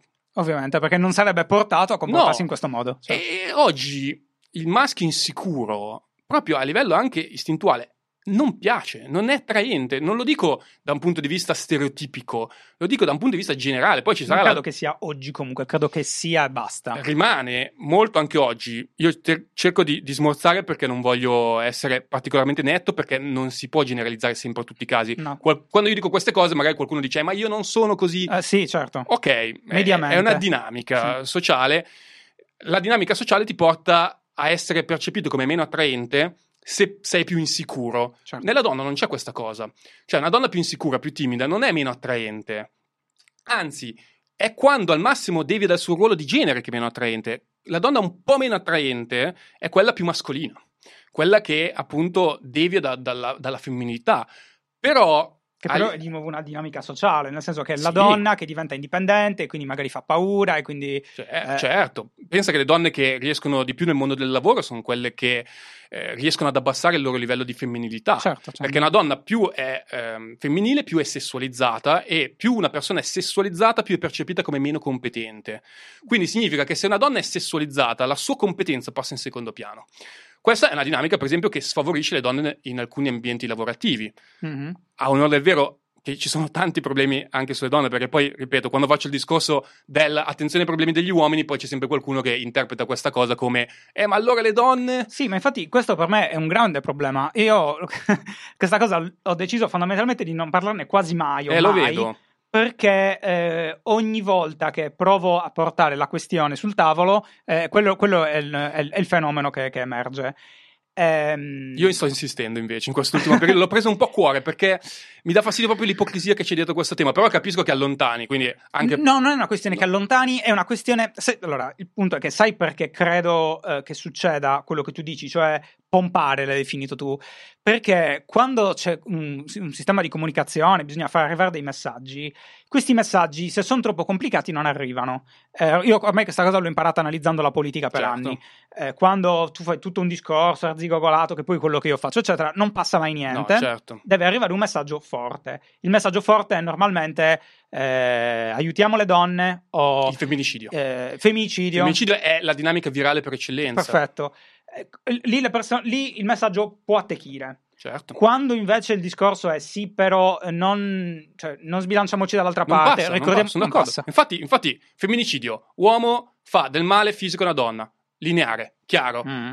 condivisibile, immediato, di impatto social. Io infatti ho fatto un video appunto sulle dinamiche che portano a questa eh, divisione, di, di- divisione e, e la eh, viralità è una di queste. Mm. Cioè sui social le tematiche tipo il femminicidio non perché non siano importanti, ovviamente lo sono, ma hanno Certo. un potere virale per il loro contenuto semplice, immediato, Mhm. enorme. Se tu vuoi fare un discorso più complesso come questo, il livello di condivisione è molto più basso perché devi cercare di fare uno sforzo un po' più razionale, devi cercare di mettere da parte le, le tue opinioni, devi cercare Mm. di, di andare un po' oltre il senso comune. Ecco, il problema secondo me è questo, che questa condizione della donna superiore all'uomo, da un punto di vista di pompaggio, Sì. sta entrando nel senso comune. Nel momento in cui entra nel senso comune e quindi è accettata, eh, abbassa il pensiero critico. Se, tu, se qualcosa entra nel senso comune, tu non, lo- non lo metti più a livello critico Ah. se non hai un alto pensiero critico e quindi lo dai per assodato, lo dai come un assunto. Ma io credo che ci sia molta ipocrisia dietro al- all'accettato, nel senso che credo che molte persone dicano questa cosa ma non la pensino. La maggior parte delle persone... politically che no. correct, non puoi di- non dirlo perché non sennò puoi vieni... non dirlo, certo. Io non lo dico mai, ad esempio, perché io non lo credo che una donna sia meglio di un uomo, un uomo sia meglio di una donna in base al suo genere. Cioè, è una stronzata. Eh, eh, il problema è che non lo puoi dire, nel senso, non puoi dire que- queste cose. Addirittura ci sono persone che mi scrivono, adesso che sto trattando questo tema, Marco, ma come sei coraggioso, metti in pericolo la tua professionalità per questa cosa. Ragazzi, ma eh, cioè, non sto dicendo la donna o l'uomo è superiore, sto dicendo che uomo e donna sono fondamentalmente uguali, tant'è che ci sono degli studi che dimostrano come la differenza intergruppo, cioè tra donne, Mhm. sia mediamente superiore della differenza tra gruppi, tra- cioè tra uomini e donne. Significa che una, una donna differisce molto più mediamente dalle altre donne che tra donne e uomini. Questo Ok. dimostra come molte delle nostre credenze sulla differenza dei sessi siano in base all'educazione. Mhm. L'educazione, fin da piccoli, ci Certo. impone certi meccanismi. Ruoli di genere. Quindi anche che Mhm. la donna sia più emotiva, e l'uomo è meno emotivo, sono tutte cose che a livello biologico hanno poca spiegazione, hanno sì l'aspetto ormonale, però sono tutte spiegazioni deboli. Mm. Quello che determina la differenza di ruoli di genere, per cui io passo per strada, vedo una donna e la riconosco, e vedo un uomo e lo riconosco, è l'educazione, è il fatto che tu cresci con dei modelli educativi e che segui quei modelli. Il mio obiettivo con questo discorso è cercare di dire, attenzione, che quello non è il sesso biologico, è il ruolo di genere, Certo. dobbiamo cercare di andare oltre. E invece no, secondo me la retorica di questo periodo è proprio la retorica del e con pagine che non so se posso citare, ne dico una su tutte, Frida, una Mhm. pagina che sfrutta il femminismo, non so se la conosci, l'hai mai sentita? Eh, eh, sì, vagamente. È una pagina che ha preso il tema del femminismo, l'ha usata per cavalcare una marea di follower, pensa che tre volte i follower del Corriere della Sera, Oh, wow. sì, no, è immensa. E cosa fa? Sfrutta queste dinamiche femministe per poi vendere dei prodotti, ovviamente. Quindi cosa fa? Rafforza il ruolo di genere femminile, crea la categoria donna attraverso i colori, il rosa, Ok. le immagini. Quindi prima rafforza il ruolo di genere e poi lo sfrutta a livello marketing. Invece quello che dovrebbe essere il nostro obiettivo come società è cercare di appiattire i ruoli di genere nel senso che non devono diventare una discriminante a livello sociale. Tu sei donna o uomo, dovresti avere le stesse opportunità perché hai le stesse competenze di base. Poi devi dimostrarmi tutto, ovviamente. Questo dovrebbe essere il nostro obiettivo. Invece, la dinamica retorica moderna è alimentare il sessismo in senso inverso, cioè attraverso il la donna ha queste qualità che l'uomo non ha. Quindi diamogli queste possibilità che non gli sono state date in passato. È anche un senso un po' di vendetta, no? secondo me. Dell'uomo ha ehm, costretto la donna in una situazione di inferiorità in passato e quindi adesso dobbiamo, secondo me, un po' questa retorica di o comunque motivazione sottostante di vendetta io la vedo, poi non so cosa ne pensi tu. Mm, ok, Eh, sì, penso, penso che sia possibile.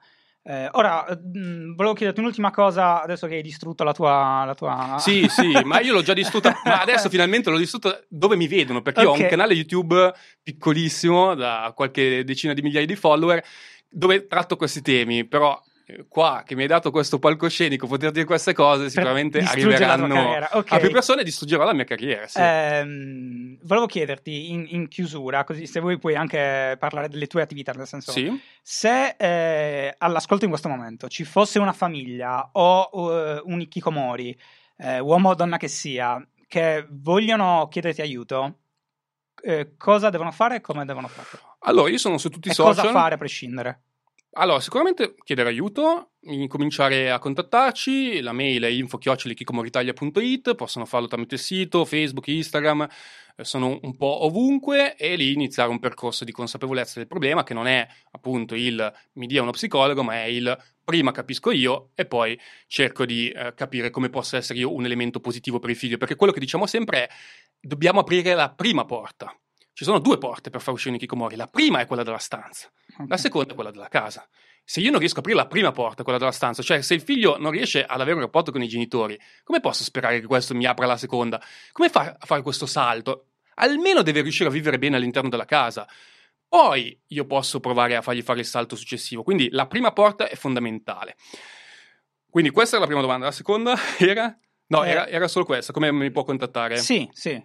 Ah, poi mi dicevi che mi lasciavi uno spazio per... eh, Uno spazio per? No, dicevi, mi volevi No, lasciare... nel senso, se volevi dire, in realtà l'hai già detto, ti contattano principalmente su Facebook, tramite il tuo sito Uh, Ikikomori Facebook, Italia. mail, io ricevo decine, almeno 5, 6, adesso coronavirus uh, oh, l'ho detto, vabbè, non puoi ritagliare, eh, un po' meno, ma mm, decine, nell'ordine di decine al giorno. Ne ricevi? Ne ricevo decine Wow. di contatti al giorno, però in tutta Italia, quindi vengono smistati nei vari gruppi. Sì, sono tantissimi. Io credo che, ripeto, ci sia un sommerso di questo problema enorme, perché quando se ne parla, se ne parla male. Se tu senti parlare Mm. di Kikomori sui media, bene o male, eh, se ne parla male. Ne parla male. La prima domanda che abbiamo fatto in tv è stata: ma gli Kikomori sono gli emo? Oh, wow, Questa è stata la prima, il primo impatto. Quindi vuol dire che c'è proprio una disinformazione totale. E tu riesci a raggiungere, ho mentito quando era l'ultima domanda, ho detto che era l'ultima domanda, vabbè. riesci anche a raggiungere il Ministero della Salute? Io sono al MIUR, sono in un tavolo del MIUR per creare delle linee guida per le scuole da appunto diffondere in tutta Italia e dire sostanzialmente una cosa, siate flessibili perché questi ragazzi non devono essere abbandonati. Però mh, da qui a, a cambiare le leggi, la scuola ce ne passa, anzi ne passa. credo che sia un processo lunghissimo, solo il pensa che non si può neanche fare un censimento, perché per tutti i temi di privacy tu non puoi proporre a un ragazzo o a un insegnante di parlare di sé o dei ragazzi. Cioè, è, è assurdo, non puoi fare niente Mm. e, e quindi è tutto bloccato, non possiamo nemmeno sapere quanti sono gli Kikomori in Italia. Però sì, io sono in contatto con diversi esponenti del, del governo, del MIUR, qualche politico ha incominciato a contattarmi dicendo io posso aiutarti, sono in contatto con tante scuole, con tanti professionisti, ovviamente questo lavoro mi permette di, di entrare un po' più nelle dinamiche. Abbiamo fatto un protocollo in Piemonte con l'USR, il- Mhm. l'ufficio scolastico regionale, dove appunto diamo delle linee guida che vogliamo adesso estendere a livello nazionale. Quindi stiamo facendo tanto, soprattutto stiamo facendo tanti eventi in tutta Italia, facciamo seminari, quindi se qualcuno vuole venire a vedere un seminario dal vivo, so che i ragazzi, di solito i più giovani non amano i seminari, di solito vedo Certo. solo over 40, però se qualcuno avesse piacere ci sono i, i seminari, quindi abbiamo tante attività, stiamo cercando di crescere, di, di fatto Kikomori Italia, io voglio dirlo, è un movimento, è un movimento che è partito da, da un blog, ma adesso si è espanso perché poi in questo momento che io sono qua, la cosa bella è che sta andando avanti, cioè ci sono genitori che stanno lavorando, Sì. stanno sensibilizzando, che stanno creando eventi, ci sono psicologi che stanno facendo gruppi, quindi diciamo che è partito il movimento, è partito il movimento di sensibilizzazione, stiamo lavorando anche per creare dei servizi aggiuntivi come l'adulto amico, cioè mandare a casa un educatore Mm. di una persona in modo che l'educatore è percepito anche come meno medico, eh. lo psicologo, oh mio Ah, Dio, lo ok, psicologo certo, certo. ehm, mi, mi vuole curare, sono malato, c'è, c'è tanto stigma sugli psicologi, ancora di più sugli psichiatri. L'educatore è più una figura vissuta come ibrida, anche se ovviamente una figura professionale di tutto rispetto al pari di tutte le altre Mhm. che ho citato.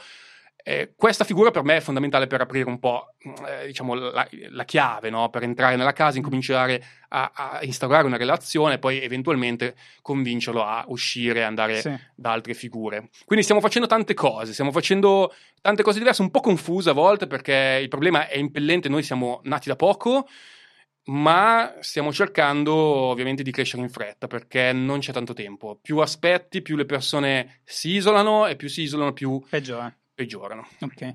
Grazie per il vostro lavoro, eh, grazie per la chiacchierata, veramente interessante. Grazie anche a te. Chiudo dicendo che sono veramente felice di essere qua e sono veramente felice di avere la tazza che la terrò come uno scettro, un premio, ok. perché hai detto che non la vendi, giusto? No, no, non la vendo. Mi Quella è per raccomando. te. Quindi questa la, la terrò come un mio achievement di essere riuscito ad arrivare. Non, sono sincero, eh, Mm. io sono veramente contento della chiamata e mh, del fatto che tu abbia deciso di chiamarmi. Per me era un obiettivo riuscire a- ad arrivare qua. Non sto scherzando perché lo ritengo e lo chiudo con una leccata di culo, tra virgolette, ma tanto ormai, Tanto ormai è son qua, finita, sì, quindi, ok.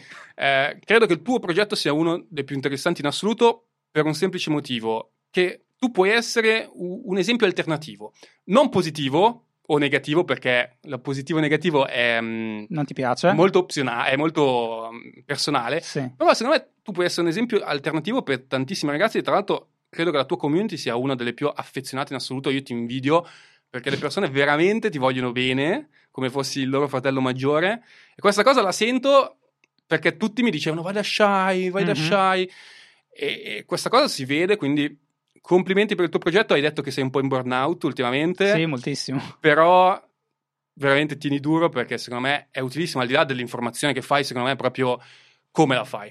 Il fatto che sia un'informazione equilibrata che dia spazio anche a temi che nel mainstream non passino.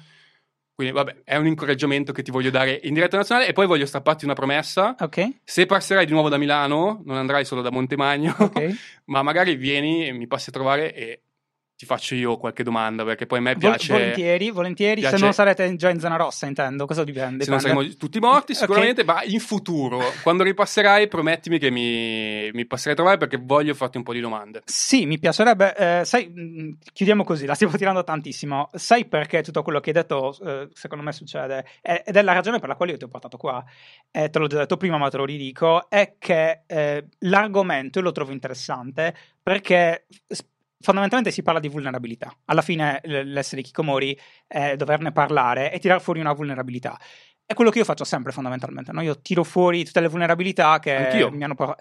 Eh, sì, esatto. E quindi v- vede- penso che sia importante. Importante, infatti il tuo video sulla depressione credo sia stato importante perché dobbiamo imparare a usare i social non solo in termini positivi, lo dobbiamo fare per tutti. Dobbiamo imparare a usare i social anche per dire le nostre debolezze, perché sennò continuiamo a creare un'immagine mitizzata di noi stessi e questo danneggia gli altri. Oggi c'è un po' il mantra del fai quello che vuoi, basta che non danneggi gli altri. Questo è Mhm. il mantra che ripetono un po' tutti.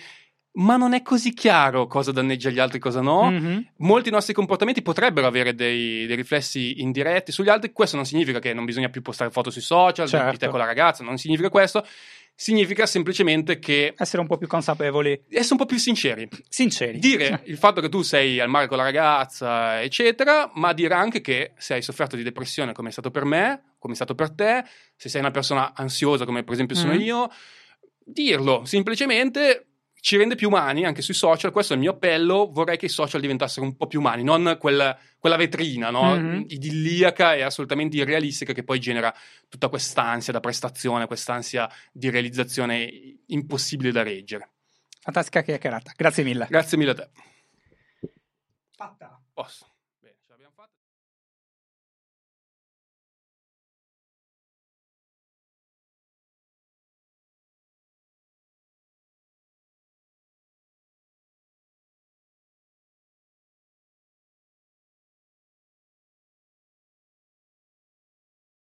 Amplify your career through training and development solutions specifically designed for federal government professionals. From courses to help you attain or retain certification, to individualized coaching services, to programs that hone your leadership skills and business acumen, Management Concepts optimizes your professional development. Online, in person, individually, or groups, it's training that's measurably better.